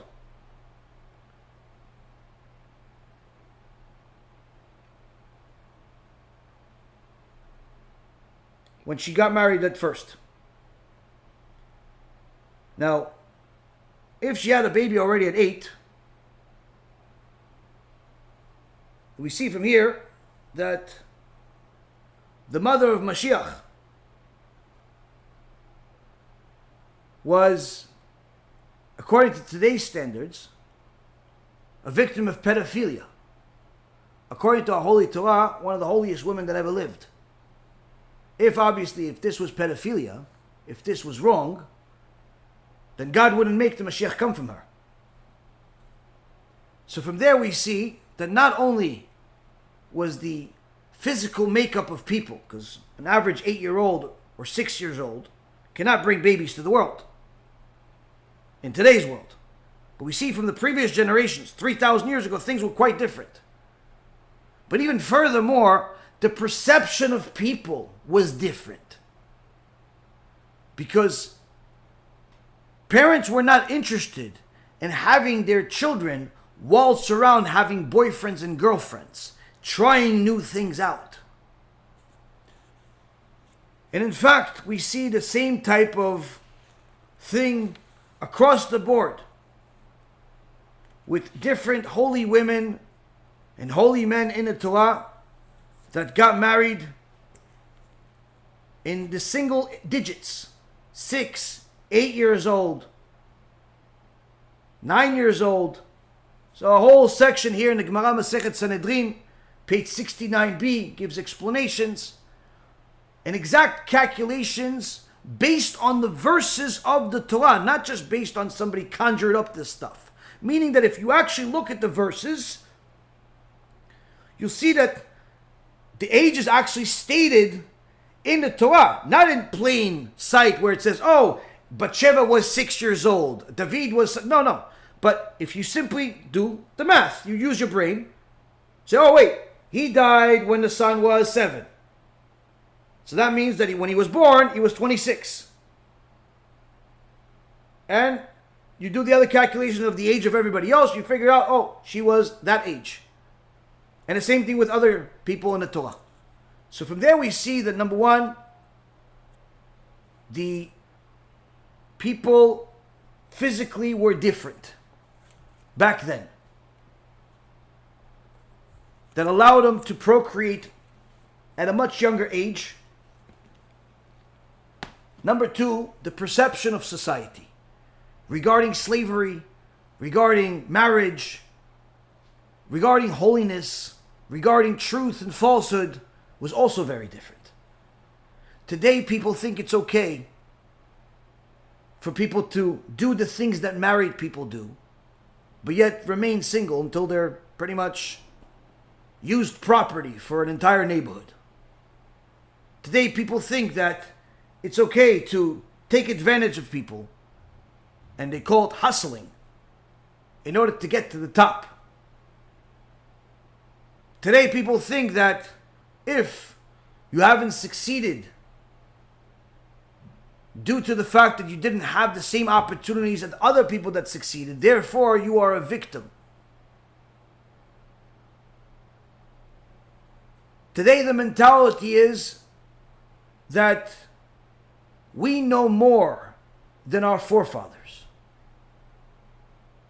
Today, the mentality is that those that speak the loudest with the most arrogance certainly might be most knowledgeable too. Today, we think that if somebody's popular, he must be right. All of these things are false. If a person wants the truth, it's available to them on a silver platter. It's called our Holy Torah. And I can assure you, just as the sages teach us in the Pirkei Avot, sixth chapter, Afochba ve'afochba dekulaba. Delve into it and delve into it because everything is in it. And everything that's in it is good because this holy Torah is the word of the one and only God of Israel, both the written and the oral. And the fact that it doesn't agree with your mindset, your ideology, and the predisposition that you learned from Hollywood and your local neighborhood and a bunch of heretics, missionaries, and idol worshippers doesn't change the truth for what it is. The truth will always be this is the reason why this week's parasha says, Midvar sheker tirchak, from a thing of lies, stay away from. And in fact, if that lie would even help the poor guy win a case against the rich guy, stay away from that too. don't have mercy on the poor guy if it's a lie. Just because that guy is rich doesn't make him wrong. Just because that guy is poor doesn't make him right. The Torah is not biased because the Torah tells us that whatever you have, God is the one that gave it to you. And if you want to change your circumstances, change your behavior. And perhaps God will give you different options. Until then, stop blaming God for your problems. Stop play, blaming the Jewish people and their Torah for your problems. And stop categorizing the entire Jewish people based on the misbehaviors of a bunch of heretics that happen to be born Jewish. Just like you don't want us to categorize the entire Chinese, black, American, German, and all other nations based on the misbehaviors of a few. And most importantly, learn what a Jew is based on what the Torah says it is, and not based on what you see from your eyes. Because sometimes we're wayward children. And sometimes the Jews are not the best representation of what Judaism is. But you could certainly be sure that Hashem is not replacing us with anybody else. He'll punish us unlike any other nation. If you look at all of history, the nation that has received the most amount of punishments has been the Jewish people pogroms, inquisitions, holocausts, slavery, blood libels. Generation after generation. Each time we distanced ourselves from the Holy Torah, God punished us. We repented, things improved. We started assimilating and serving idols, got punished again. But yet, we're still here. We're not going anywhere. The difference is the Gentile nations, Hashem lets them do whatever they want. But when their cup is full of sins, He doesn't punish them, He annihilates them because they're not His chosen ones. The Greeks, the Romans, the Spaniards, the Egyptians, the Assyrians, the Babylonians, the Nazis. Gone. All they are are words in history books. Those of you that know that Torah is real will befriend the Jews, befriend the Torah, and serve the one and only God with no middleman, no Jesus, no Muhammad, no nothing. Just the Torah. And help the Jews get closer to Hashem. Help them be a light to the nations. But if you want to fight them, you may be allowed to win for some time. Because Hashem does use the Gentiles to beat up the Jews. But eventually, you're only going to lead to your own annihilation because the Jews are not going anywhere. You may be allowed to give us some black eyes, some scars, but we're not going anywhere. He chose us. The only decision here is whether you want to be annihilated or you want to be among the righteous, among the nations, that also will see Mashiach, go to heaven, and have a wonderful eternity. Just the prophet says. After the war of Gog and Magog, two thirds of the world will disintegrate to nothing because they're the enemies of God and His Jewish people. But the third that remains, Hashem will refine them like gold and silver to see which ones among them are righteous. those that are will have eternity. And guess what? The very same prophet says, those that are will go to every Jew that's a real Jew, that's a Torah observant Jew. And they will always find that Torah observant Jew wearing one of these tzitzit that has four corners, four of these strings. And these Gentiles will grab onto those tzitzit and say to that Jew, Our fathers lied to us. Please teach us. You can do that now. With that being said, I'll have a quick drink. And with Hashem, you guys ask some questions. Okay, questions are coming from Facebook Live.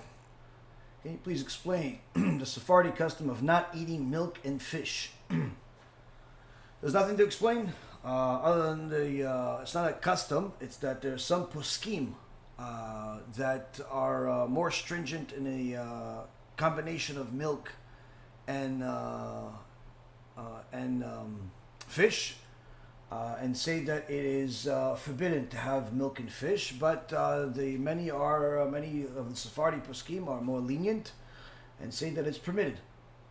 So it depends of whether somebody wants to be stringent upon themselves and uh, uh, eat milk and fish together or not. It's according to the Torah, it's allowed, but there are some poskim that are more stringent and say that it uh, the fish may look like meat, uh, it may not be healthy uh, to eat it together. Uh, some health issues, so they're more stringent in regards to that because there is a Torah obligation to protect your health, and milk and fish doesn't appear to be healthy. Uh, according to some sages, I say that it's uh, you know forbidden, and some say that it looks like meat, uh, so uh, it uh, could be confused, and therefore you're not allowed to eat it. But again, since it's already uh, prevalent among our Ashkenazi brothers, Uh, the uh, you know there are some poskim among the uh, Sephardis that are very lenient in regards to this and say there's no problem with eating a lox with cheese or whatever you want to eat, whatever fish you want to eat that's kosher fish with uh, kosher cheese, there's no problem. So according to the Torah, it's allowed, and according to uh, many Sephardi poskim, it's also allowed. But if somebody wants to be more stringent on, upon themselves, yevar bracha, blessing will come upon them. Stringency is not a bad thing. Next, hi Rabbi, what is, why is it that there is so much emphasis on fearing Hashem from Gehenom? Uh, well, the reason why is because fear is the number one motivation for why people make decisions in the world. That's how Hashem created us. Uh, psychologically speaking, uh, you know, I took some psychology classes when I was still uh, in school years ago, and uh, the number one motivator of why uh, everything uh, in the world operates is fear. You know, animals have certain instincts. Those instincts are fear based. You know, the uh, the uh, they they kill uh, in order to eat. Why they kill in order to eat? It's not because they're necessarily hungry. Uh, they don't necessarily go and chase food because they're hungry. many times they go before they're hungry because of fear of dying. And needless to say, you know, humans uh, they uh, work certain jobs, live in certain neighborhoods, make certain friends, uh, get married, you know, do all the things that they do because they're afraid of not having it. They work because they're afraid of poverty. They eat certain foods because they're afraid of sickness. Uh, they, uh, uh, you know, contain themselves and not speeding on traffic because they're afraid of dying or an accident or, or even getting a ticket from the police uh, you know, people behave a certain way and not the way that they necessarily want to behave because they're afraid of becoming an outcast, uh, and so on. So fear is uh, very much the number one motivation of why people do what they do, and this is the same thing that Hashem uh, tells us to do in accordance to serving Him. Uh, in Mount Sinai, Hashem scared the life out of us, uh, literally. Uh, and Moses said he's testing you in, in order to make sure, and he's scaring you in order to make sure that you don't sin. Meaning that if uh, we know that there's going to be a consequence uh, that's very, very dear uh, to our sins, then we're simply going to think twice before we do it. Just like if somebody went into a restaurant and that restaurant had all types of wonderful food on the uh, on the menu without a price. So a stupid person would think, oh, if there's no price, it must be free and he tells the guy, "Oh, listen, give me everything that's on the menu." Now the waiter says, "Sir, uh, do you realize that this is going to cost you five thousand dollars?" It's five thousand dollars. What are you talking about? It's not five thousand dollars. Look, it's free. He goes, no, no, no, sir, sir. You have to turn around the menu, and you'll see the prices on the other side. And once he turns around the menu and he sees that the cheapest dish on the menu is five hundred dollars, all of a sudden he loses his appetite. Needless to say, he's not going to order everything. So once a person knows the price of something, it makes them make a more educated guess, uh, educated decision, I should say. Uh, so the same thing here. When a person knows that there is a very severe consequences for our sins, such as Gehenom or Kaf HaKela or Chibut HaKever or all of them, then that person is going to make uh, the uh, their decision process perhaps uh, a lot more uh, uh, in line with what the Torah says rather than what his desires say. He may desire to be with this woman that's somebody else's wife once he realized that if he does it, he's going to go to Gehenom for a very long time, and they're going to perform all types of surgeries on his male member without anesthesia. Uh, and they're going to hang him by that male member, and he's going to be tortured in uh, in a uh, fire that's unlike any other fire that exists in this world, as there are multiple types of fires that are in Gehenom that are unlike anything that exists in this world, uh, as the Gemara tells us in Masechet uh, Chayiyah. Uh, so there is green fire, there's blue fire, there's red fire, there's a fire that uh, eats and drinks, there's a fire that drinks and eats, there's a fire that uh you know is a uh, the divine fire of of Eliyahu Navi, all types of interesting fires, and all of those fires are going to be used on this particular person at different times, and he's also going to go to a different Gehenom of cold. so again, once a person knows that he's going to get punished for a uh, inexplainable amount of time just for this five minute act. If that much, uh, he's simply not, if he's smart, uh, he's simply not going to do it. He's not going to do it. Why? Because he knows it's not worth it. That five minutes of pleasure is not worth five million years of, of punishment. It's simply not. So, what, if a person thought it's free, he can do whatever he wants, then he's going to be with everybody's wife. So that's the thing. That's why it's, it's critical for a person to know about the reward and punishment. Uh, next question Michael's asking There is a sophisticated vending machine that sharpens knives. The general public near me uses this service. Can a Jew have their knives uh, sharpened there? Or is it a concern of kashrut? I mean, generally speaking, the knives that are uh, sharpened are sharpened by uh, tools. Uh, they're not sharpened, uh, you know, they're sharpened by rocks or, or, or other types of thing. And the ones that are sharpened usually are um, are clean. So I don't see there being a problem of you sharpening your knife in this thing. Certainly, wash it obviously before you use it, but I don't see there being a problem as far as sharpening your knife there. Um, Hi, Rabbi. How should a person deal with a previous yeshiva student who fried out and is now superficially religious, but curses and does bad things? What is the correct approach of kiruv for such people? I have seen that if you tell them they will be punished, they will be turned off even more. Do you tell them that Hashem still loves you, or do you teach Yirat Shamayim? Uh, Reshit Yirat Hashem. The reason uh, the Torah says the beginning of wisdom is fear of Hashem is because the reason why people sin is because they lack wisdom. They lack knowledge of the Torah. They lack uh, understanding of the consequence of their actions.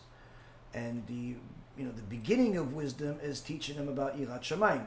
Now you don't necessarily need to start with the uh, you know the uh, the seven chambers of Gehenom uh, on the first time you meet a person, but certainly you need to tell them that there is consequence for their actions this is one of our 13 principles of faith. No matter what level of religiosity a person is, they have to believe that there's the 13 principles of faith. One of them is that Hashem rewards the righteous and punishes the wicked.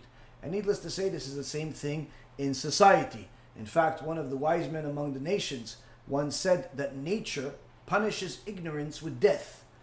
Uh, that uh, if a person is ignorant about his risks then he could literally die because of that ignorance. He could take a pill uh, just because it looked uh, interesting, it looked like a cool color, not realizing that that pill could very well be poisonous to him. It may not be poisonous for somebody else, but it could be poisonous for him. He could be allergic to it or, or things like that. So him just choosing to take that pill because his friend took it and it looks cool, that ignorance could lead to his death. Him deciding to play with the with the snake that he finds in his backyard because he saw some guy on, on television playing with snakes that he finds in their backyard. So he figures he could do the same thing. And that snake could actually be a venomous snake that kills him. Uh, so that ignorance uh, is could lead to death. Same concept here. A person needs to know that their ignorance could lead to their punishment, their demise, uh, both in a physical world and the eternal world. And it's very important for a person to know that. Now, one of the things that I recommend for people to do that are not expert speakers and do not have all of the uh, basic foundation of Judaism on the tip of their tongue to answer people is don't do much speaking, let us do it.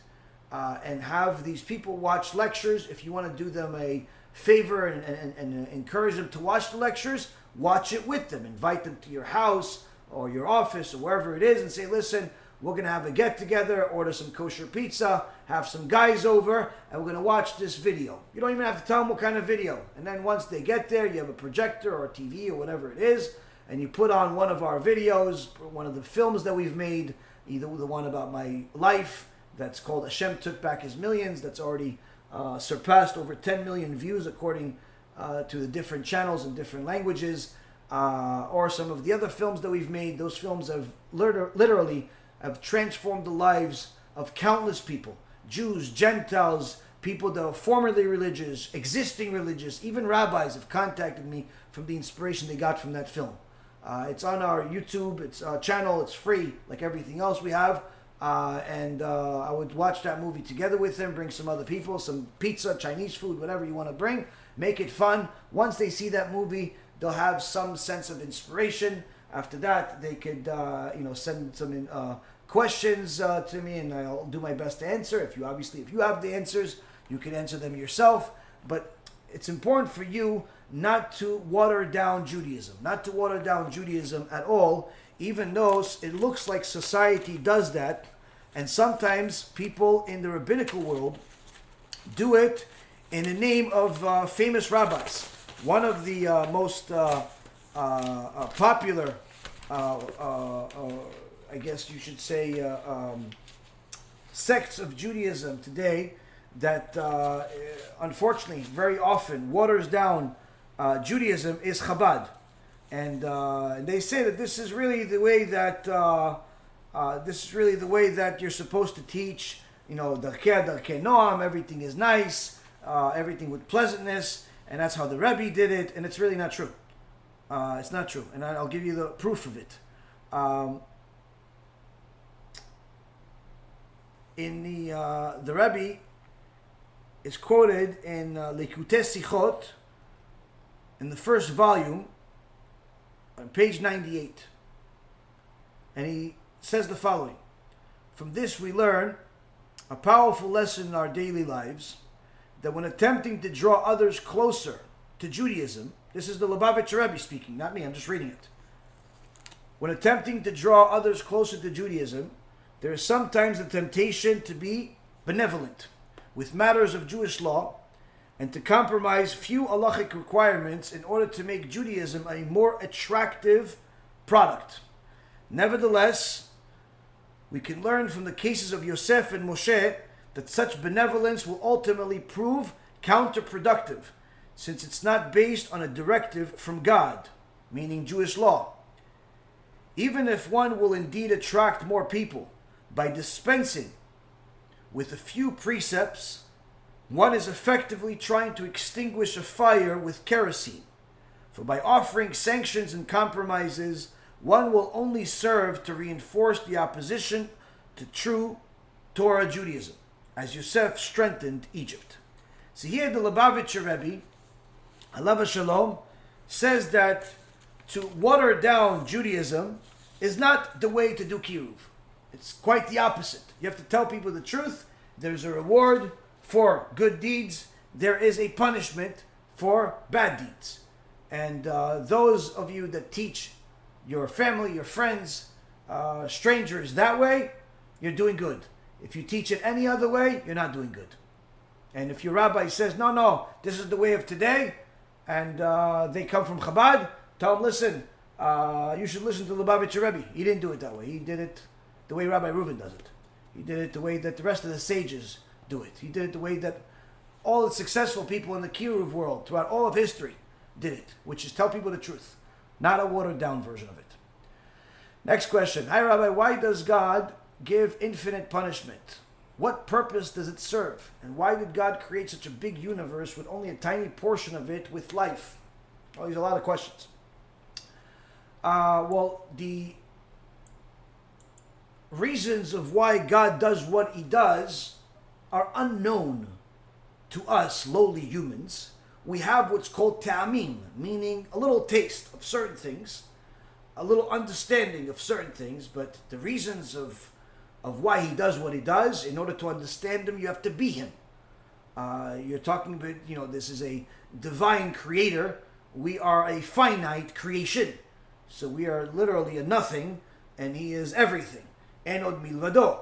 But, you know, just to understand, I guess, God has doesn't have a concept of a before him uh, or after him. The past, the present, and the future are all the same to him. To us, the past is behind us. The future is the possibilities of the future, and the present is what we live. So we think of, of, of infinity as something unreachable, whereas to him, it's, it's, the, it's the same thing as right now. So that's one. Second thing is, is to remember that there are two aspect, two parts, if you will, of the soul. There is the, uh, I like to explain it this way. Uh, again, if you look at the Kabbalistic books, it's obviously much more complex.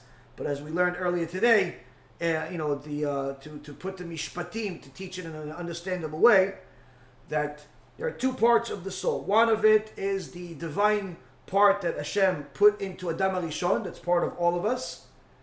It's not that Hashem has parts, but in essence, He put uh, a, uh, Himself into us, but we are not God. So there is something else also that He put there that's not Him. So that's the, let's call it, that's the you. That's the me. Okay, so there is the one that gives us the life, which is Hashem, and then there's the me and the you and everybody else that's there. So when somebody sins, the uh, irreparable sins, without doing tshuva, when they desecrate Shabbat and uh, they die as a uh, Shabbat desecrator, then their punishment is forever. If they waste seed and they don't do tshuva, then their punishment is forever. If they commit adultery and uh, they uh, they don't do tshuva, then their punishment is forever, and so on and so forth. There are certain sins that are forever. There are many other sins. Most sins are not punished forever. Most sins are punished for a temporary amount of time. It could be a lot of time, it could be many years, but it's not forever. So, now, the part of forever, to us, relatively speaking, it's forever. To Hashem, it's not forever. Why? Because eventually, even what's considered to us as forever, literally, let's say millions of years from now, to him it's like tomorrow. It's the same thing as today, or to, you know. So so because eventually you're gonna have this world, then you have Mashiach, then you have a thousand more years in this physical world.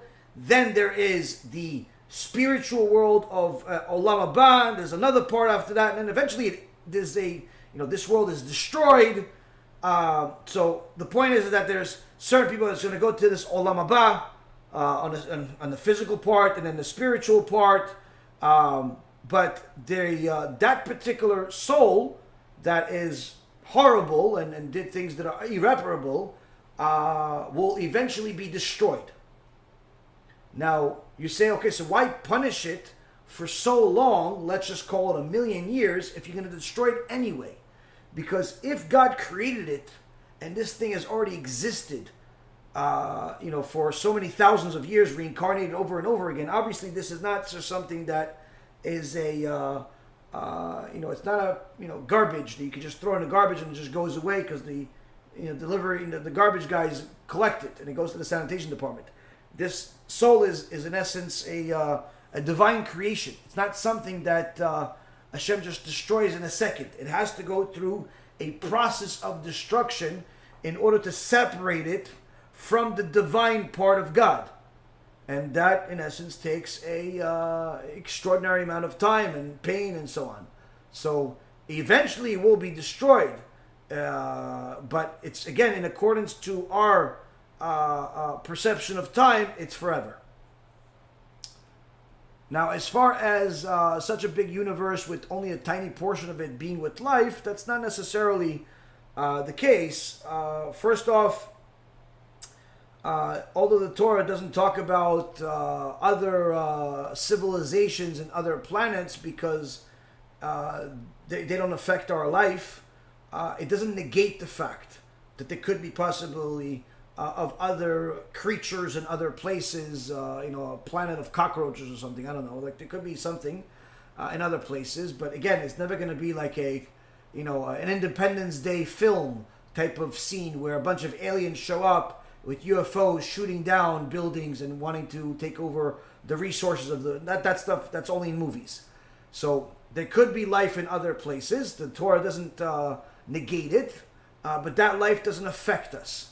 The other thing is also is that the universe itself is uh, structured in such a fashion that it is a uh, a representation um, of of uh, in essence of trying to be uh, uh, the uh, how great he is. Meaning, if you saw a table, okay, a table, then you know simple table you buy at IKEA I don't know, for $150. I don't know, with inflation, maybe it's $250. So you say, okay, whoever made that table, he's smart enough to make tables. Now, if you saw right next to it, there's another table, but that table has a bunch of electronics coming out of it. Uh, there's a screen, it's a touchpad, it has, uh, you know, a coffee machine in it. Then obviously you see that the guy who made that table is much more significant as far as his abilities than the first guy. Now, if you see the next table next to it, you see that table transforms into a car. Okay? We're going to live in a hypothetical imagination for now. Now, you guys obviously realize that the third guy that made that table is better than the first two.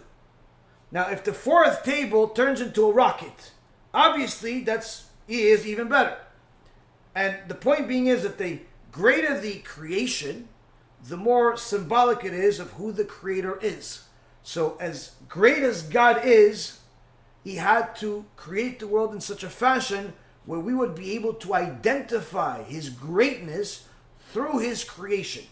And that's why anyone that watched the movie that we made called The Signature of God and saw some of the details of creation, of how the name of God is in different parts, all of creation, and uh, also literally thought about the different parts of creation that I mentioned in that film, it makes you realize how great God is to a certain extent. Again, we would never uh, uh, conceptualize how great He is. He's too big for us to realize how great He is. But the more a person uh, learns about the creation, the more they'll understand how great its creator is.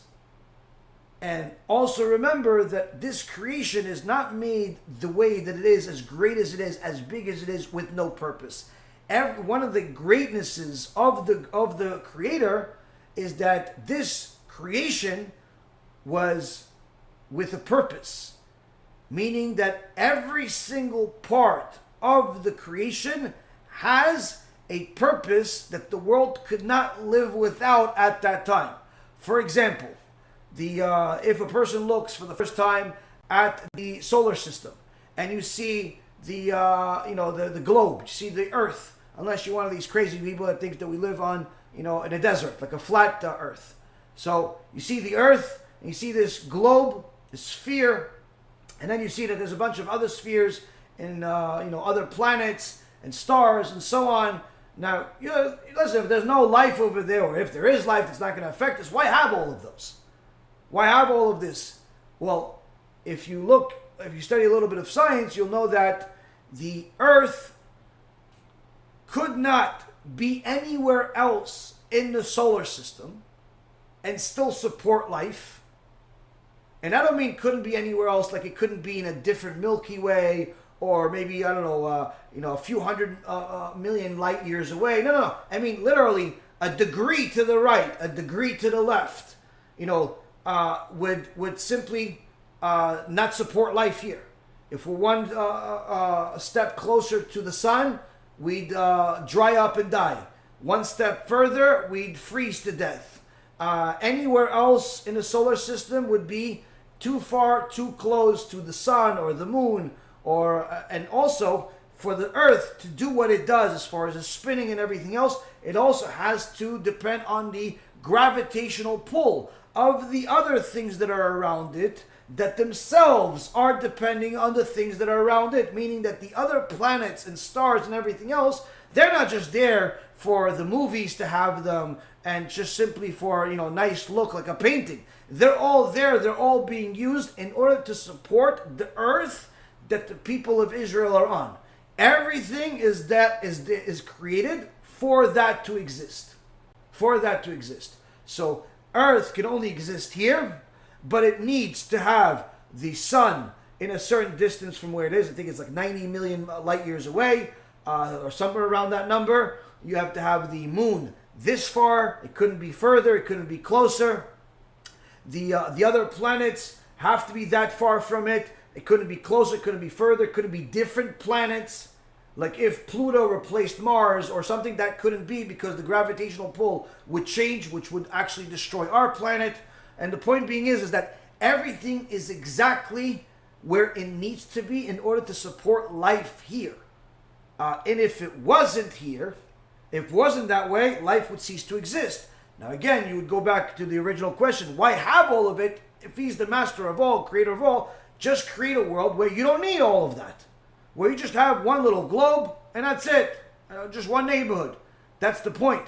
His greatness requires for him to make such a great planet because in order for us to see his greatness, we could simply look at his creation. And you could see that there is a world around our world, and then there's also a world inside our world. If anybody learns the uh, the different uh, uh, uh details about the atmosphere, learn in fact about clouds, clouds and how they're made up, and how you have uh, different gases coming from volcanoes, different gases coming from the, uh, uh, the evaporation of water. Uh, now, how do these things eventually become a cloud? Uh, you know, I mean, I, my whole life I thought, oh, this cloud is, I don't know, apparently it's a uh, some condensed air and, you know, it's a maybe some water goes into it. No, no. The way it actually starts is unbelievable. Is a tiny little seed, tiny little, tiny, small, tiny seed that's floating in the air somewhere and then eventually the water goes into it and starts blowing it up, blowing it up, blowing it up, and eventually it becomes this huge, gigantic cloud. Now, again, I know this sounds crazy, but go check it out. Check out, go on. I'm sure there's YouTube videos about it and there's endless books about it. How are clouds made? When you learn about how clouds are made, literally you're like, wow, is unbelievable. It's, you know, there's a, there's a seed floating in the air and Water goes into this seed and somehow it becomes this magical little marshmallow traveling all over the place. And in fact, Hashem takes, uses these clouds as a water transportation system to take, let's say, water from here in Florida. He takes the seed that's traveling in the air, then the uh, water from different gases and different places comes up, fills up this cloud, from water from Florida, and then a cloud floats up in the air and goes to, let's say, Georgia, or goes to New York, or goes somewhere else. Why? Because Hashem wanted to transfer some of the water from here to Florida, to a, uh, to a different state, to a different part of the world. And in essence, Hashem has a train system, a train system for, that transports water. There is no greater system in the world. Uh, there is a um, amazing stuff that's uh, written about this stuff. And actually, you don't have to go to uh, the uh, the heretic uh, scientists that uh, are atheists to learn this stuff. There are Jewish books uh, that teach you about the science from a scientific perspective that's not anti-God. And it shows you all of these things, wonderful, wonderful things. So the point is that the more a person learns about the details of the creation, the more he realizes how great the creator is. Why shouldn't I serve such a great creator that literally every little thing has an endless amount of thought in it? If I remember in the uh, uh, book uh, Science Comes of Age, uh, which is also called The Coming Revolution by uh, Rabbi Zamir Cohen, uh, that talks about a the greatest camera system in the world that has a lens that adjusts automatically, a the greatest lens that ever existed, a lens that cleans cleans itself constantly, and it, and also has a defense mechanism to protect itself from anything that would uh, scratch it or hurt it, and repair system. In so many words, he's giving you the uh, the eye, uh, what the eye is. If a person learns uh, just literally just enough about the makeup of the eye, that in itself is uh, can consume an entire life and make you more enamored about how amazing the creator is than anything else you could imagine. And that's the point of, of how uh, you know why Hashem made the world so uh, extraordinary because the more you learn about this extraordinary creation the more you realize that this creation could not have come from some explosion or some accident uh, some big bang or whatever other type of uh, strange uh, convoluted argument people like to have just to justify their sins and their uh, uh, their uh, uh lusts. Uh, obviously, the this this perfect creation had to be made by a perfect creator. Uh, and those that think, oh no, it's not perfect because people get sick. It's not perfect because people suffer. No, no, that's actually part of the perfection. It's just that you only see one side of the wall, whereas God sees the entire picture.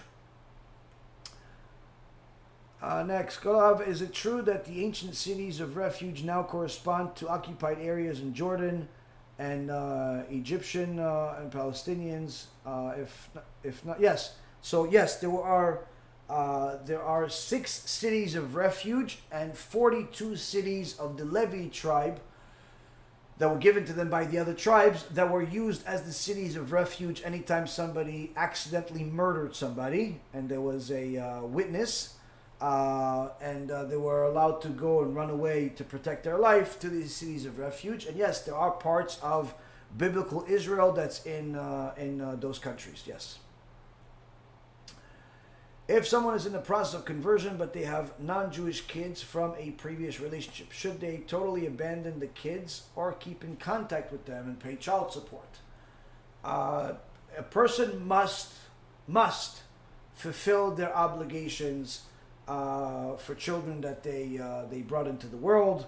Uh, just because you chose to uh, uh, you know be a, uh, a, servant of God does not give you a permission to abandon responsibilities. You have to. You had kids. You brought kids to the world. You have to pay child support if that's was necessary from you. You have to comply with not just the law of the land, but also you have to be an ethical person.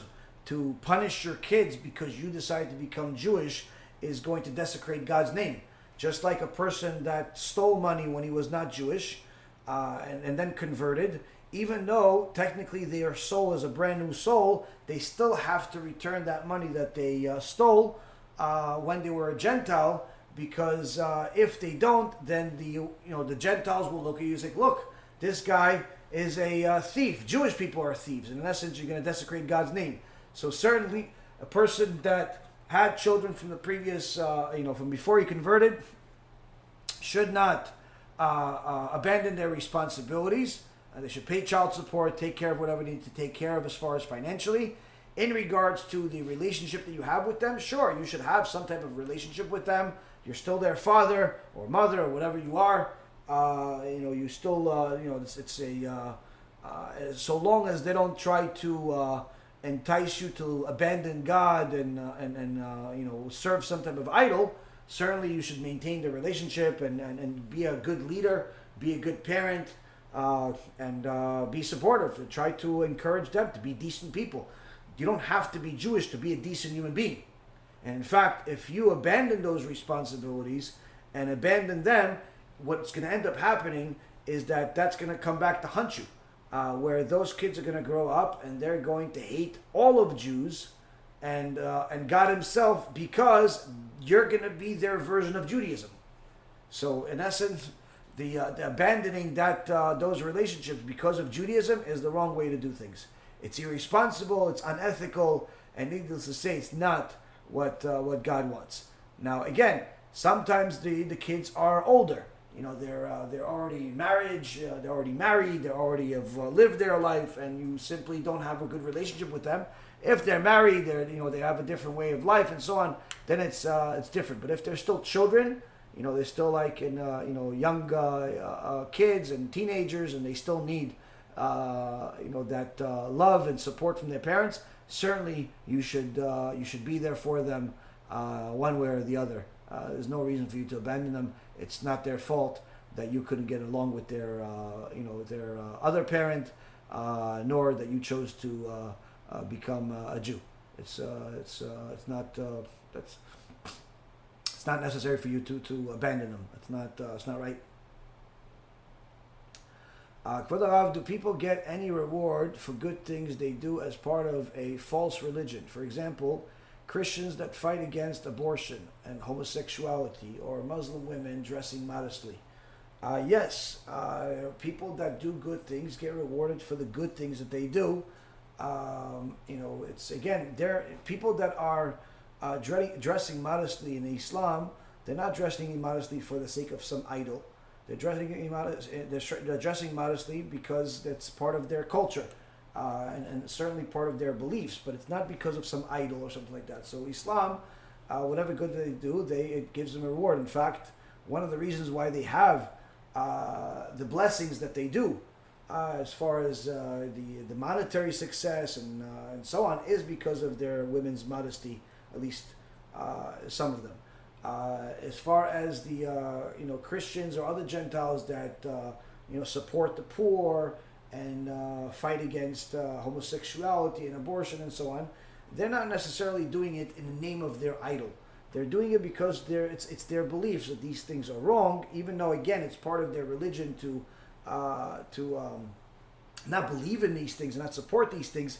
The fight against it is not a part of their religion. Uh, so they're doing it because it's the right thing to do, and certainly they'll get rewarded for it. Uh, but if they die as an idol worshiper, that whatever reward they're going to get, they're going to get in this world. Uh, so usually, people that are good have uh, you know uh, other options that Hashem gives them during their life at some point to abandon the things that are ruining that good. Well, I was reading about uh, tchum boundaries in Masechet Beitzah, but don't understand how it works in the modern city where towns all blend in each uh, each other. Uh, what constitutes boundary, tchum, where to begin? Uh, so, I mean, as far as you know, for for for, for the sake of uh, eruv and things of that nature, um, you know, the Jewish communities typically have a eruv. If the Jewish community does not have an eruv, uh, then uh, you know then, then you obviously can't really do much uh, as far as outside. You can't uh, carry anything outside. Uh, you can't you know aside from walking, you can't really do much, and it's two thousand amot from your house. But if if there if you don't live in a place where there's an eruv, then it makes things a little different, a little difficult. Um, but remember that an eruv doesn't necessarily always have to be made by uh, the rabbi. An eruv could be is a wall. Uh, so uh, it's a uh, if you're let's say in a uh, gated community that's surrounded by a wall, that's an eruv. That's an. Uh, but point being is is that if you know if you have a eruv in your community, then that means that you can carry things on Shabbat. If let's say you're walking to shul, you need to carry your talit and, uh, books and things like that, then you don't have a problem. But if you don't have any eruv, then leave those things in the shul and don't carry anything on Shabbat. As far as details of uh, uh, dealing with that whole tchum and everything else, uh, you don't need to deal with it today because again, Jewish communities typically have that eruv, and you don't uh, have to deal with the whole uh, whole part of counting two thousand amot. Uh, Shalom Rav, uh, I'm 29 years old, Noahide from Canada, looking for a wife for years. Okay. I've given lots of stock at the kiruv, do chesed, try to do tshuva. What else can I do to merit a wife? Loneliness is terrible. Uh, seems just to get worse. Well, I mean, I, I don't know what, um, uh, how long you've been doing it and uh, what else you're doing, but I could tell you that everything happens in its time. If if it was the right time for Hashem to give you the right zivug, then you would have gotten it. So apparently, it obviously shows that it's not hasn't been the right time. That doesn't mean that it's not going to be the right time forever. Uh, but uh, you have to do whatever you can to do as much or more than what you've done. Don't count your chickens. Don't count all the good things that you've done in the past. What you've done in the past was for you. You did kiruv and chesed and tshuva and learn and all those things that you did for your own sake. You didn't do it for God. God doesn't benefit from any of that. You're doing it for yourself. You're benefiting from it. Uh, it could have even uh, given yourself more life as a result of it. It could have been a decree that you were supposed to die or get sick or lose money or do a lot of things, but instead Hashem changed the decree and uh, because of the good things that you're doing. So never underestimate the value of the good that you've done, even though you didn't get one of the things you wanted to get. Uh, but all the good that you do, you're doing it for yourself. That's number one. Number two, uh, you know, it's everything uh, that uh, is uh, that Hashem wants to give you, He will give you in a time that is uh, you need to get it. Now, does that mean that that makes it easy? No, it's it's difficult. But you have to know that your faith in Hashem has to keep you strong. Your faith in Hashem has to keep you strong. To know that Hashem is giving you exactly what you need. Apparently, right now, you need a test to overcome your uh, uh, uh, any type of obstacles, any lackings in, in, in faith in Hashem, any lacking in belief in Hashem, any uh, uh, lackings in commitment to Hashem, and Hashem is testing you to see if you'll pass the test. But how long the test is going to be, different people, different things. But certainly, this should not discourage you from doing as much or more than what you've already done. I generally always recommend for people to do more than what they've done because typically people uh, don't do as much as they can do. Uh, so always push for more, always grow, and Bezat Hashem, you'll succeed. Uh, in regards to the difficulty in the test, yes, we all have tests. We all have tests, but uh, the Gemara in Masechet Moed Katan uh, has a story where a uh, one of the Chachamim walks into a synagogue and he sees one of the young guys uh, crying hysterical. And he asks him, why are you crying? He says, oh, Rabbi, I want to, you know, marry this girl and, and, and she doesn't want to. And uh, I'm just crying. I want, I want to marry her. And the rabbi says, marry somebody else. What's the big deal? Why do you have to marry only her? She doesn't want to. She doesn't want to. No, no, it has to be her. It has to be her. It has to be her. And the rabbi told him, listen, don't pray for Hashem to just give you her. Pray for Hashem to give you a zivug. It's not good for you to pray for Hashem to give you that. Maybe it's not good. Maybe she's not good for you. No, no, Rabbi, I know she's good for me. I know she's good for me. And uh, he didn't listen to the rabbi. Anyway, some uh, time passed, maybe a year or two passed, and the rabbi, same rabbi came back to that congregation, and he sees the same guy crying hysterical. And he says, Wow, you're still crying over the same girl to marry you? He goes, No, no, Rabbi, no, no, I'm crying about something else. No. Well, what are you crying about? Uh, I'm crying about the fact that I, I wanted to leave me. You know, I, I married her, and uh, you know, and, I can't stand her. I hate her. She's the worst thing in the world. And, and the sages teach from there that from there we learn we don't ask Hashem for specific blessings. We ask Him for blessing. Don't ask Hashem for a specific girl or a specific guy or a specific amount of money. Uh, ask Hashem to help you. Help me with such and such. Help me with my, uh, you know, getting married. Help me with my, uh, you know, parnasa. Help me with my job. Help me with my learning. General stuff. Don't give Hashem specific details because many times what we ask for when we're specific is not good for us. It's not good for us. So ask Hashem for blessings and Bezat Hashem, you'll get them. Especially if you continue doing as much or more good than what you've already done. Uh, next, I was listening to the previous lecture. I come late. My question will be if 99% of souls are reincarnations and we are living in this kind of environment, is it not automatically that 1% pure souls or new souls will suffer of the environment and something is wrong with the acoustic. I'm not.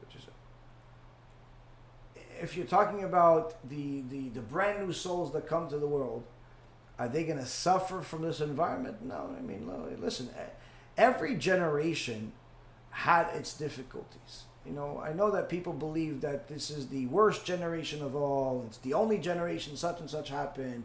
But if the more you read Torah and you read what happened at the time of the previous generations, the more you see that there's nothing new under the sun. Just like Shlomo Melech says, you know, the uh, the uh, horrible things that exist in society today existed back then. Uh, you know, pornography is not a new thing. Homosexuality is not a new thing. Pedophilia is not a new thing. Uh, you know, the uh, cheating, lying, stealing, murder, uh, corruption, none of that stuff is, is new. Everything that's in the world today was in the world back then. Even cross dressing and, tra- and, and, transvestites. It's not a new thing. There's uh, Rabbi Akiva Eger writes about it, and there's some other Rishonim from 900 years ago write about people from those times that uh, used to do that stuff. Uh, you know, so I mean, it's a uh, nothing is new. Nothing is new. The test that we have today, uh, we had back then. Perhaps we didn't have the same technology that we have uh, today back then, but to, to do the same things was still possible, just using different things, different tools. Uh, it's hard to understand Leah's attitude towards her sister Rachel when Leah accused her of trying to steal her husband after Rachel sacrificed for her position for Leah. Okay. Did she lose out from her kindness? No, Leah didn't. Uh, Leah was righteous and, and Rachel was righteous. Uh, just that Leah did not uh, know the magnitude of the uh, test that Rachel had to go through and the magnitude of the gift that she gave her.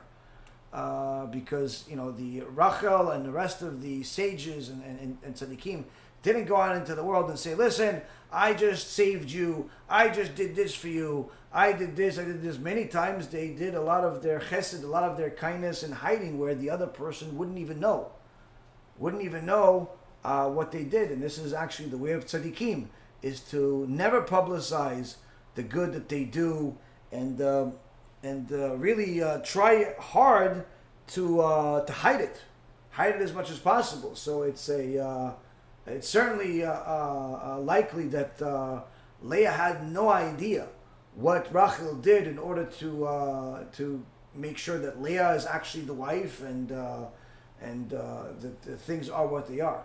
and, and Leah was acting, you know, in accordance to what she was supposed to act. She didn't do. If she didn't care then she wouldn't love her husband.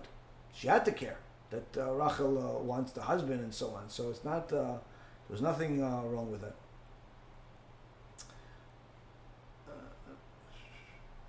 okay.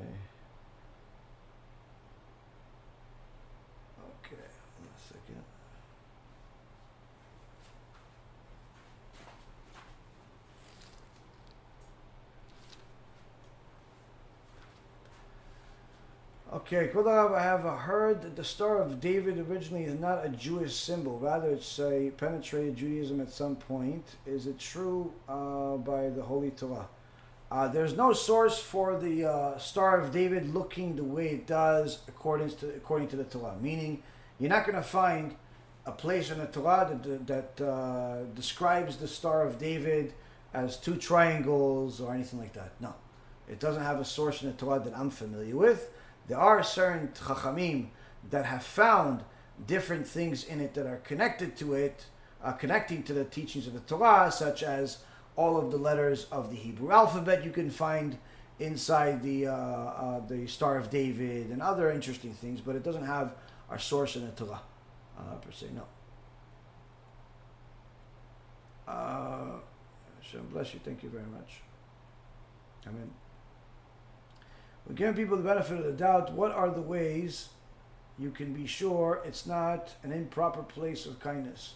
Improper place kindness. When should you hold back? Uh, okay, so it all depends on what you're doing. In, in regards in regards to being kind to people, uh, first and foremost, you should know that to be kind, uh, you cannot be the same level of kindness to everybody.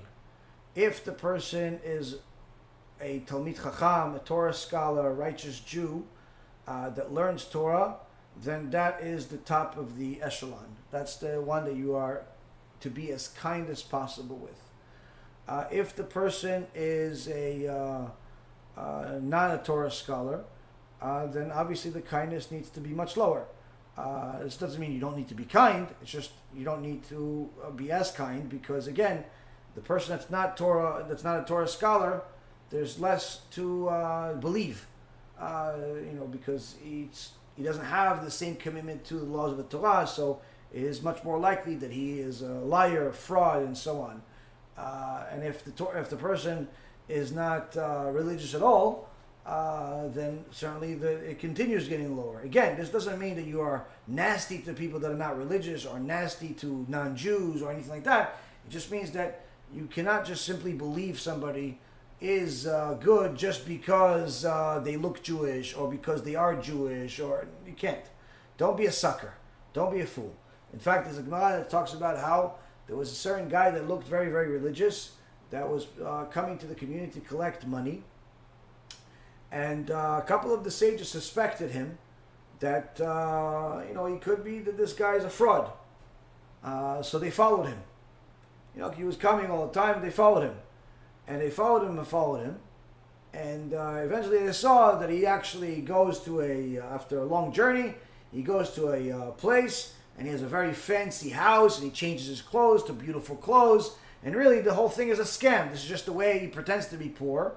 And he uh, uh, and he gets a lot of money from people and that's how he supports himself. That's his job which unfortunately is very common in the world today. People pretend to be poor. They even have entire outfits. They even fake uh, being sick and so on uh, so the sages you know walked in on him and saw oh, you're a fraud but Baruch Hashem that you exist. He said, Why Baruch Hashem that I exist? Why thank God that I exist? They said, Because if people like you, frauds, didn't exist, and all of the people that are collecting charity were actually righteous, then that means that each time somebody would not give charity to somebody that would ask, they would get punished. So, because there are people like you in the world that are frauds, that gives us the benefit of the doubt in, in, in heaven where it can always be assumed that we didn't give to such and such person because there's a possibility that that person's a fraud. So therefore, we don't have to give to everybody. So that's the thing. There's a benefit to the world to have frauds. Uh, that doesn't mean that you need to fall for it. That doesn't mean that you need to be an idiot and, and give to anybody that asks you. Point being is, is that there is a benefit even to the bad. It's all part of this perfect system that Hashem has. But still, I always tell people if you're going to give charity, the number one place to give charity is to support Torah and to help people do tshuva. Q. That's the number one place, not according to me, according to the sages. So much so that the Gemara says in multiple places, when you help another person do tshuva, not only you considered a partner with the Creator, but even more so than anything else, every single mitzvah that that person ever does, and his kids ever do, and his descendants ever do, all of it goes to your account, so much so that even your greatest mitzvah that you will do on your own will pale will be compared as if it's nothing in comparison to a mitzvah that he does on your behalf. That goes into your account. So helping somebody do tshuva is by far the most profitable thing that uh, a person can do. Uh, and if a person has money, has the means, that obviously they should invest it in the most profitable place not in the most so- socially acceptable place, not in the most popular place. That's number one. Number two, if you so if you're going to give the bulk of your money, the big things should go towards the thing that's the most profitable for you eternally, and also the most profitable for society, which is also the more people do tshuva, the more it betters society because more people are Torah observant, follow the laws of God. That means going to be less crime, less criminals, less bad people. That's good for the world. Now, if it's somebody that you don't know, if it's a homeless guy, if it's a guy that's in dire straits having a tough time, if it's some strange woman that came to the neighborhood, or it's uh, whatever, somebody you don't really know, if they are a Torah scholar, then you can give them something. But uh, again, I, uh, I would uh, try to verify that they really are what they are. Uh, especially if you're going to give a lot of money. If you're going to give a small amount of money, five, ten, twenty dollars, you don't need to investigate anything. Just give them the money. But if you're going to give a lot of money, hundred bucks, two hundred bucks, five hundred dollars, you should do a little bit of double checking, especially if it's even more than that. Uh, but if it's just somebody that is uh, just a person that's down on their luck and so on, um, I, I, I personally wouldn't recommend to give very much. Five dollars, ten dollars, small amount of money that's completely insignificant. Uh, and there's a couple of reasons for that. Number one reason is because uh, it's not profitable for you and it's not profitable for society for you to put the bulk of your money into such people.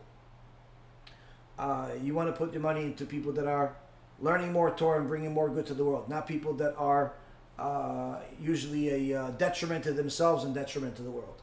That's number one. Number two, those types of people uh, typically they're there for a reason. They're down on their luck for a reason, and uh, if you support them, you're actually not helping them, but rather you're enabling them.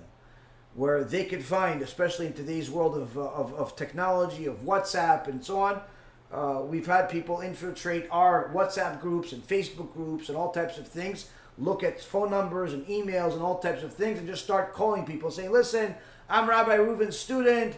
You know, can you help me out? Even some people claim that they were uh, collecting on my behalf. We have some thieves like that that claim that they are uh, collecting on our behalf. Obviously, they're not. Anyone that ever tells you they're collecting on my behalf, they're a liar. All the times that uh, you would ever donate, donate on our website or send us a check. Don't ever give it to any person. Don't ever give it to any person's personal bank account. They're not, I will never have a representative that is going to collect money for me. So just to let you know. Uh, I've been around for too long uh, to know that that's just simply a dumb idea. But anyway, there are people like that. That they are um, they're criminals. It's just what it is. So, and by you helping them, you're enabling them to continue because today they could simply go and join 50 groups, and you know each group will have 100 people. You know, spend their afternoon messaging every single person, feeling bad, sending a picture with boohoo boohoo, and uh, you know somebody's gonna have some soft heart. Send them 20 bucks. They do this 10 times a day. They're making a couple hundred dollars a day. They do this, uh, uh, uh, you know, 20 times a day. They're making more money than you. Uh, and unfortunately, I've met quite a few of those people. I've even had the same guy not realize it's me that he's contacting. I think I had a couple of numbers or whatever. Same exact guy contacted me as a rabbi and contacted me as a pretty much as a you know somebody trying to get money from. One hand, he's co- contacted me saying, uh, "Listen, uh, you know, I'm down. I have tough times. We need to pay our rent. I got my wife and my kid. We need to come up with uh, this money and ta ta ta ta ta and boo hoo and boo ha and you know listen I sorry it's I don't know you and uh, I would have to do some investigation before I do anything. No but can't you just do something? You know all that stuff. Right. I know it sounds like I'm mean but I've been around for a long time. I can tell you that it's, it's uh, what I'm doing is right. Uh, if you want to give five dollars ten dollars give it to whoever you want but we're talking about substantial money that's that's that's a, again, obviously everything is proportional for people. So this guy was asking, I think, for like seventeen hundred dollars or something like that, and uh, you know, crying, crying poor victim, whatever. Fine. Then I think it was literally like a day, two, three days later, he contacts me as a rabbi. And he's like, hey, Rabbi, listen, I need some investment advice because I just sold my stocks and I need to make some purchases and and he doesn't realize that I like wait, you just cried poor to me as part of being the WhatsApp group, so you are simply collecting a couple you want to collect a few hundred dollars from me. Now you're coming to me asking for financial advice to manage your portfolio? And guess what? The same moron did this like at least a half a dozen times with me. You would literally contact me at one end, asking for money, boo hoo, boo hoo. And then another end, uh, you know, telling me that he's like selling some property or selling some car or you know, oh, like it just it was mind-boggling. And unfortunately, it's not the only story. Uh, I told you guys if I if I told all the stories that I deal with every single week, literally, I would have a book from here until next year uh, of material. Like just just I tell you, if I tell you guys to invest into Kiruv, it's not because it's not going to my pocket. It's for your benefit. If you want to help poor people, we help poor people as part of our organization. We help poor people that we know. They're poor, but they're also Torah scholars. So they're not cheating us. A few times we caught some people that we realized that they didn't they weren't necessarily millionaires or anything like that, but they didn't need as much as we thought they needed. No problem, we fixed it. But certainly we are not uh, you know we're, we're, we're not stingy. Every dollar that comes in, we send out, we give to people nonstop. A lot more than what people give us. Uh, we give to others. And uh, I help people literally. Every every ounce of my energy is, is for the help of society. And i can tell you from experience people that contact you unsolicited tell you that they're down on their luck and they just need this extra 200 this extra 100 this extra 500 don't do it.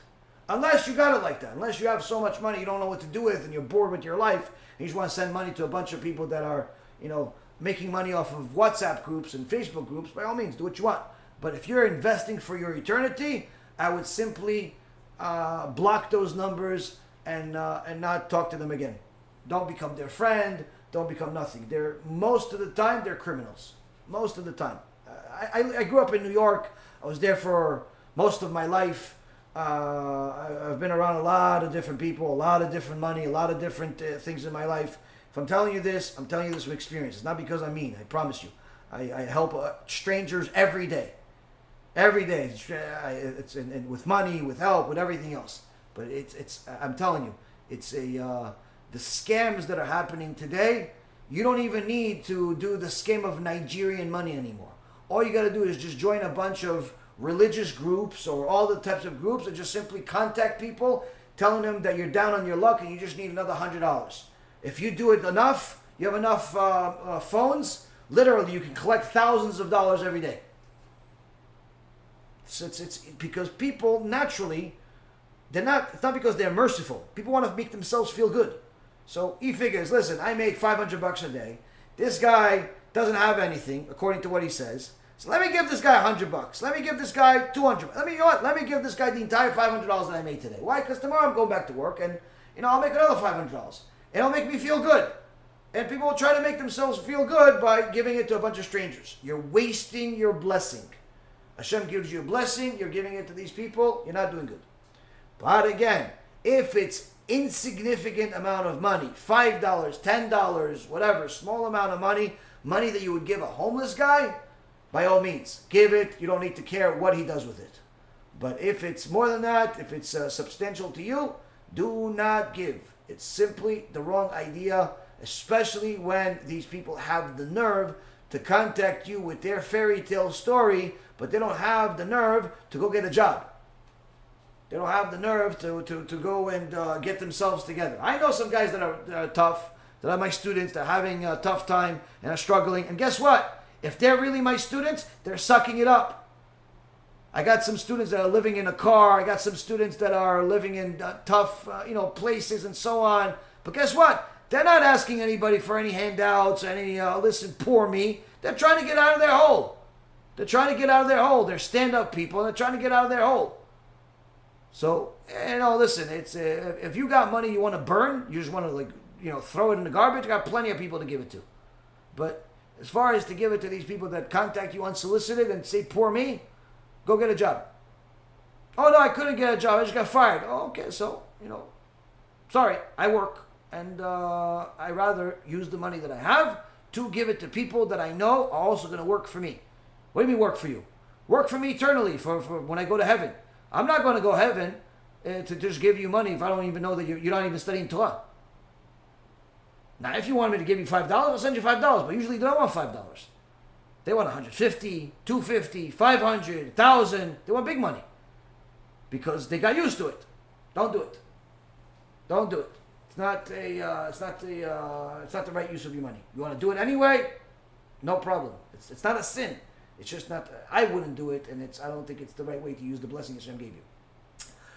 All right, we're gonna. Uh, well, almost three hours. Okay, another maybe one or two questions. All right, uh, my dear father is unable to say the morning blessings or make kiddush on his own due to his current medical condition. I have been saying the blessings and kiddush, and he says amen. Can he be covered with my blessings even though I'm a woman? Uh, yes, yes. I mean, if he has a uh, uh, that that's his option that he has, then certainly yes. Shomea keone.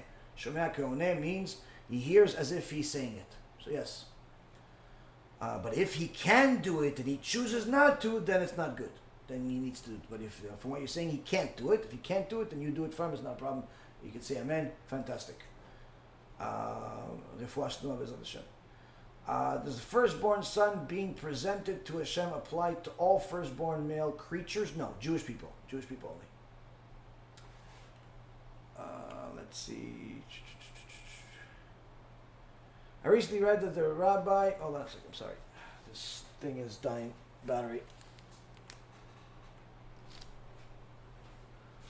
Phone is dying. Uh, what is this now?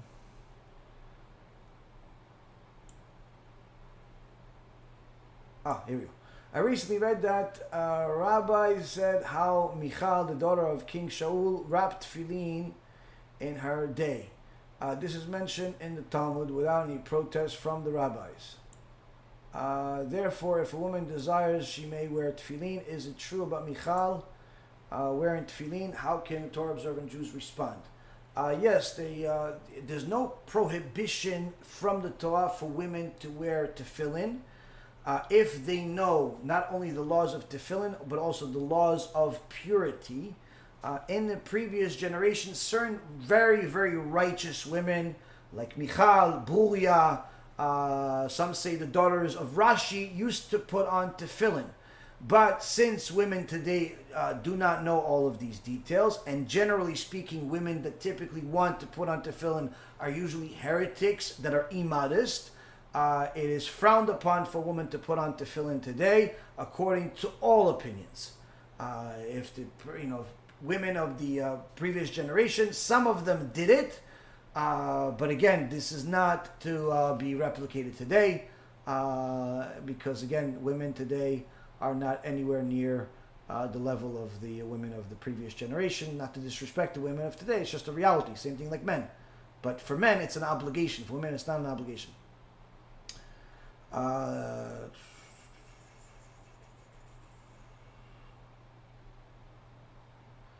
Uh, uh, I just heard that unfortunately someone from my extended family got engaged to a non-Jewish girl. Obviously, I can't say congratulations and will never attend the festivities. What should I do or say when I get a telephone call invite from this secular cousin?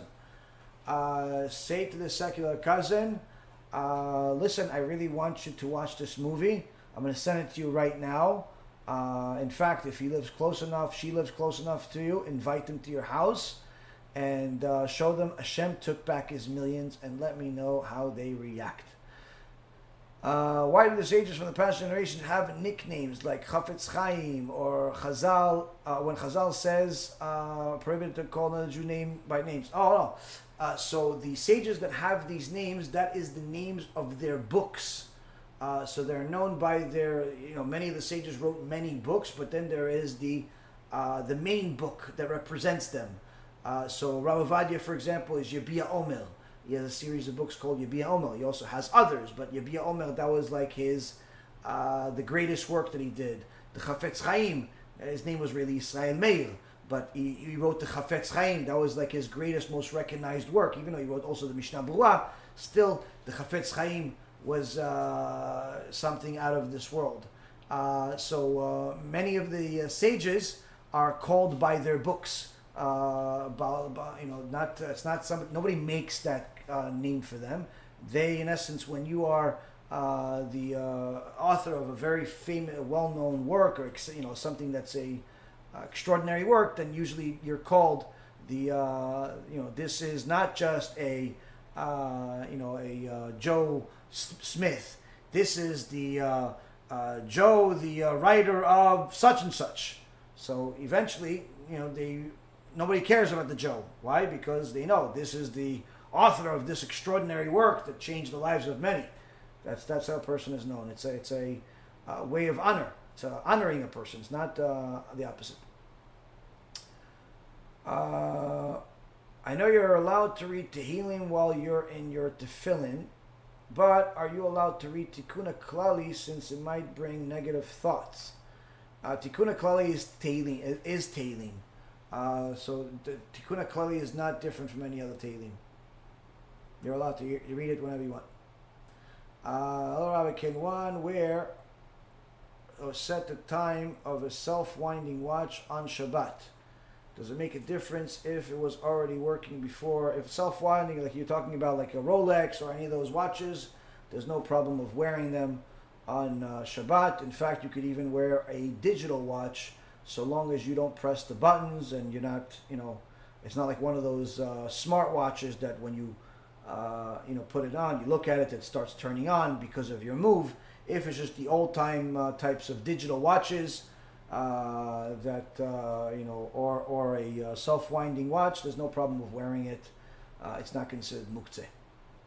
how do we know how big the bucket was? Uh, oh, you're talking about probably the bucket to uh, for the for the camels. Uh, well, I, I, would suggest going to one of two things: either look online for uh, how you know how much do camels drink, or you can go to uh, the Middle East. Uh, I would recommend Israel. Go to the areas of Eilat. you know, and over there they have camels. There's Arabs usually over there with with camels. They rent them out. Or you can go to Morocco and you can see after you know the uh, the, the, time comes when the camels uh, come to drink, you'll see that uh, one bucket is not even a fraction of the amount that the uh, each camel will have to drink.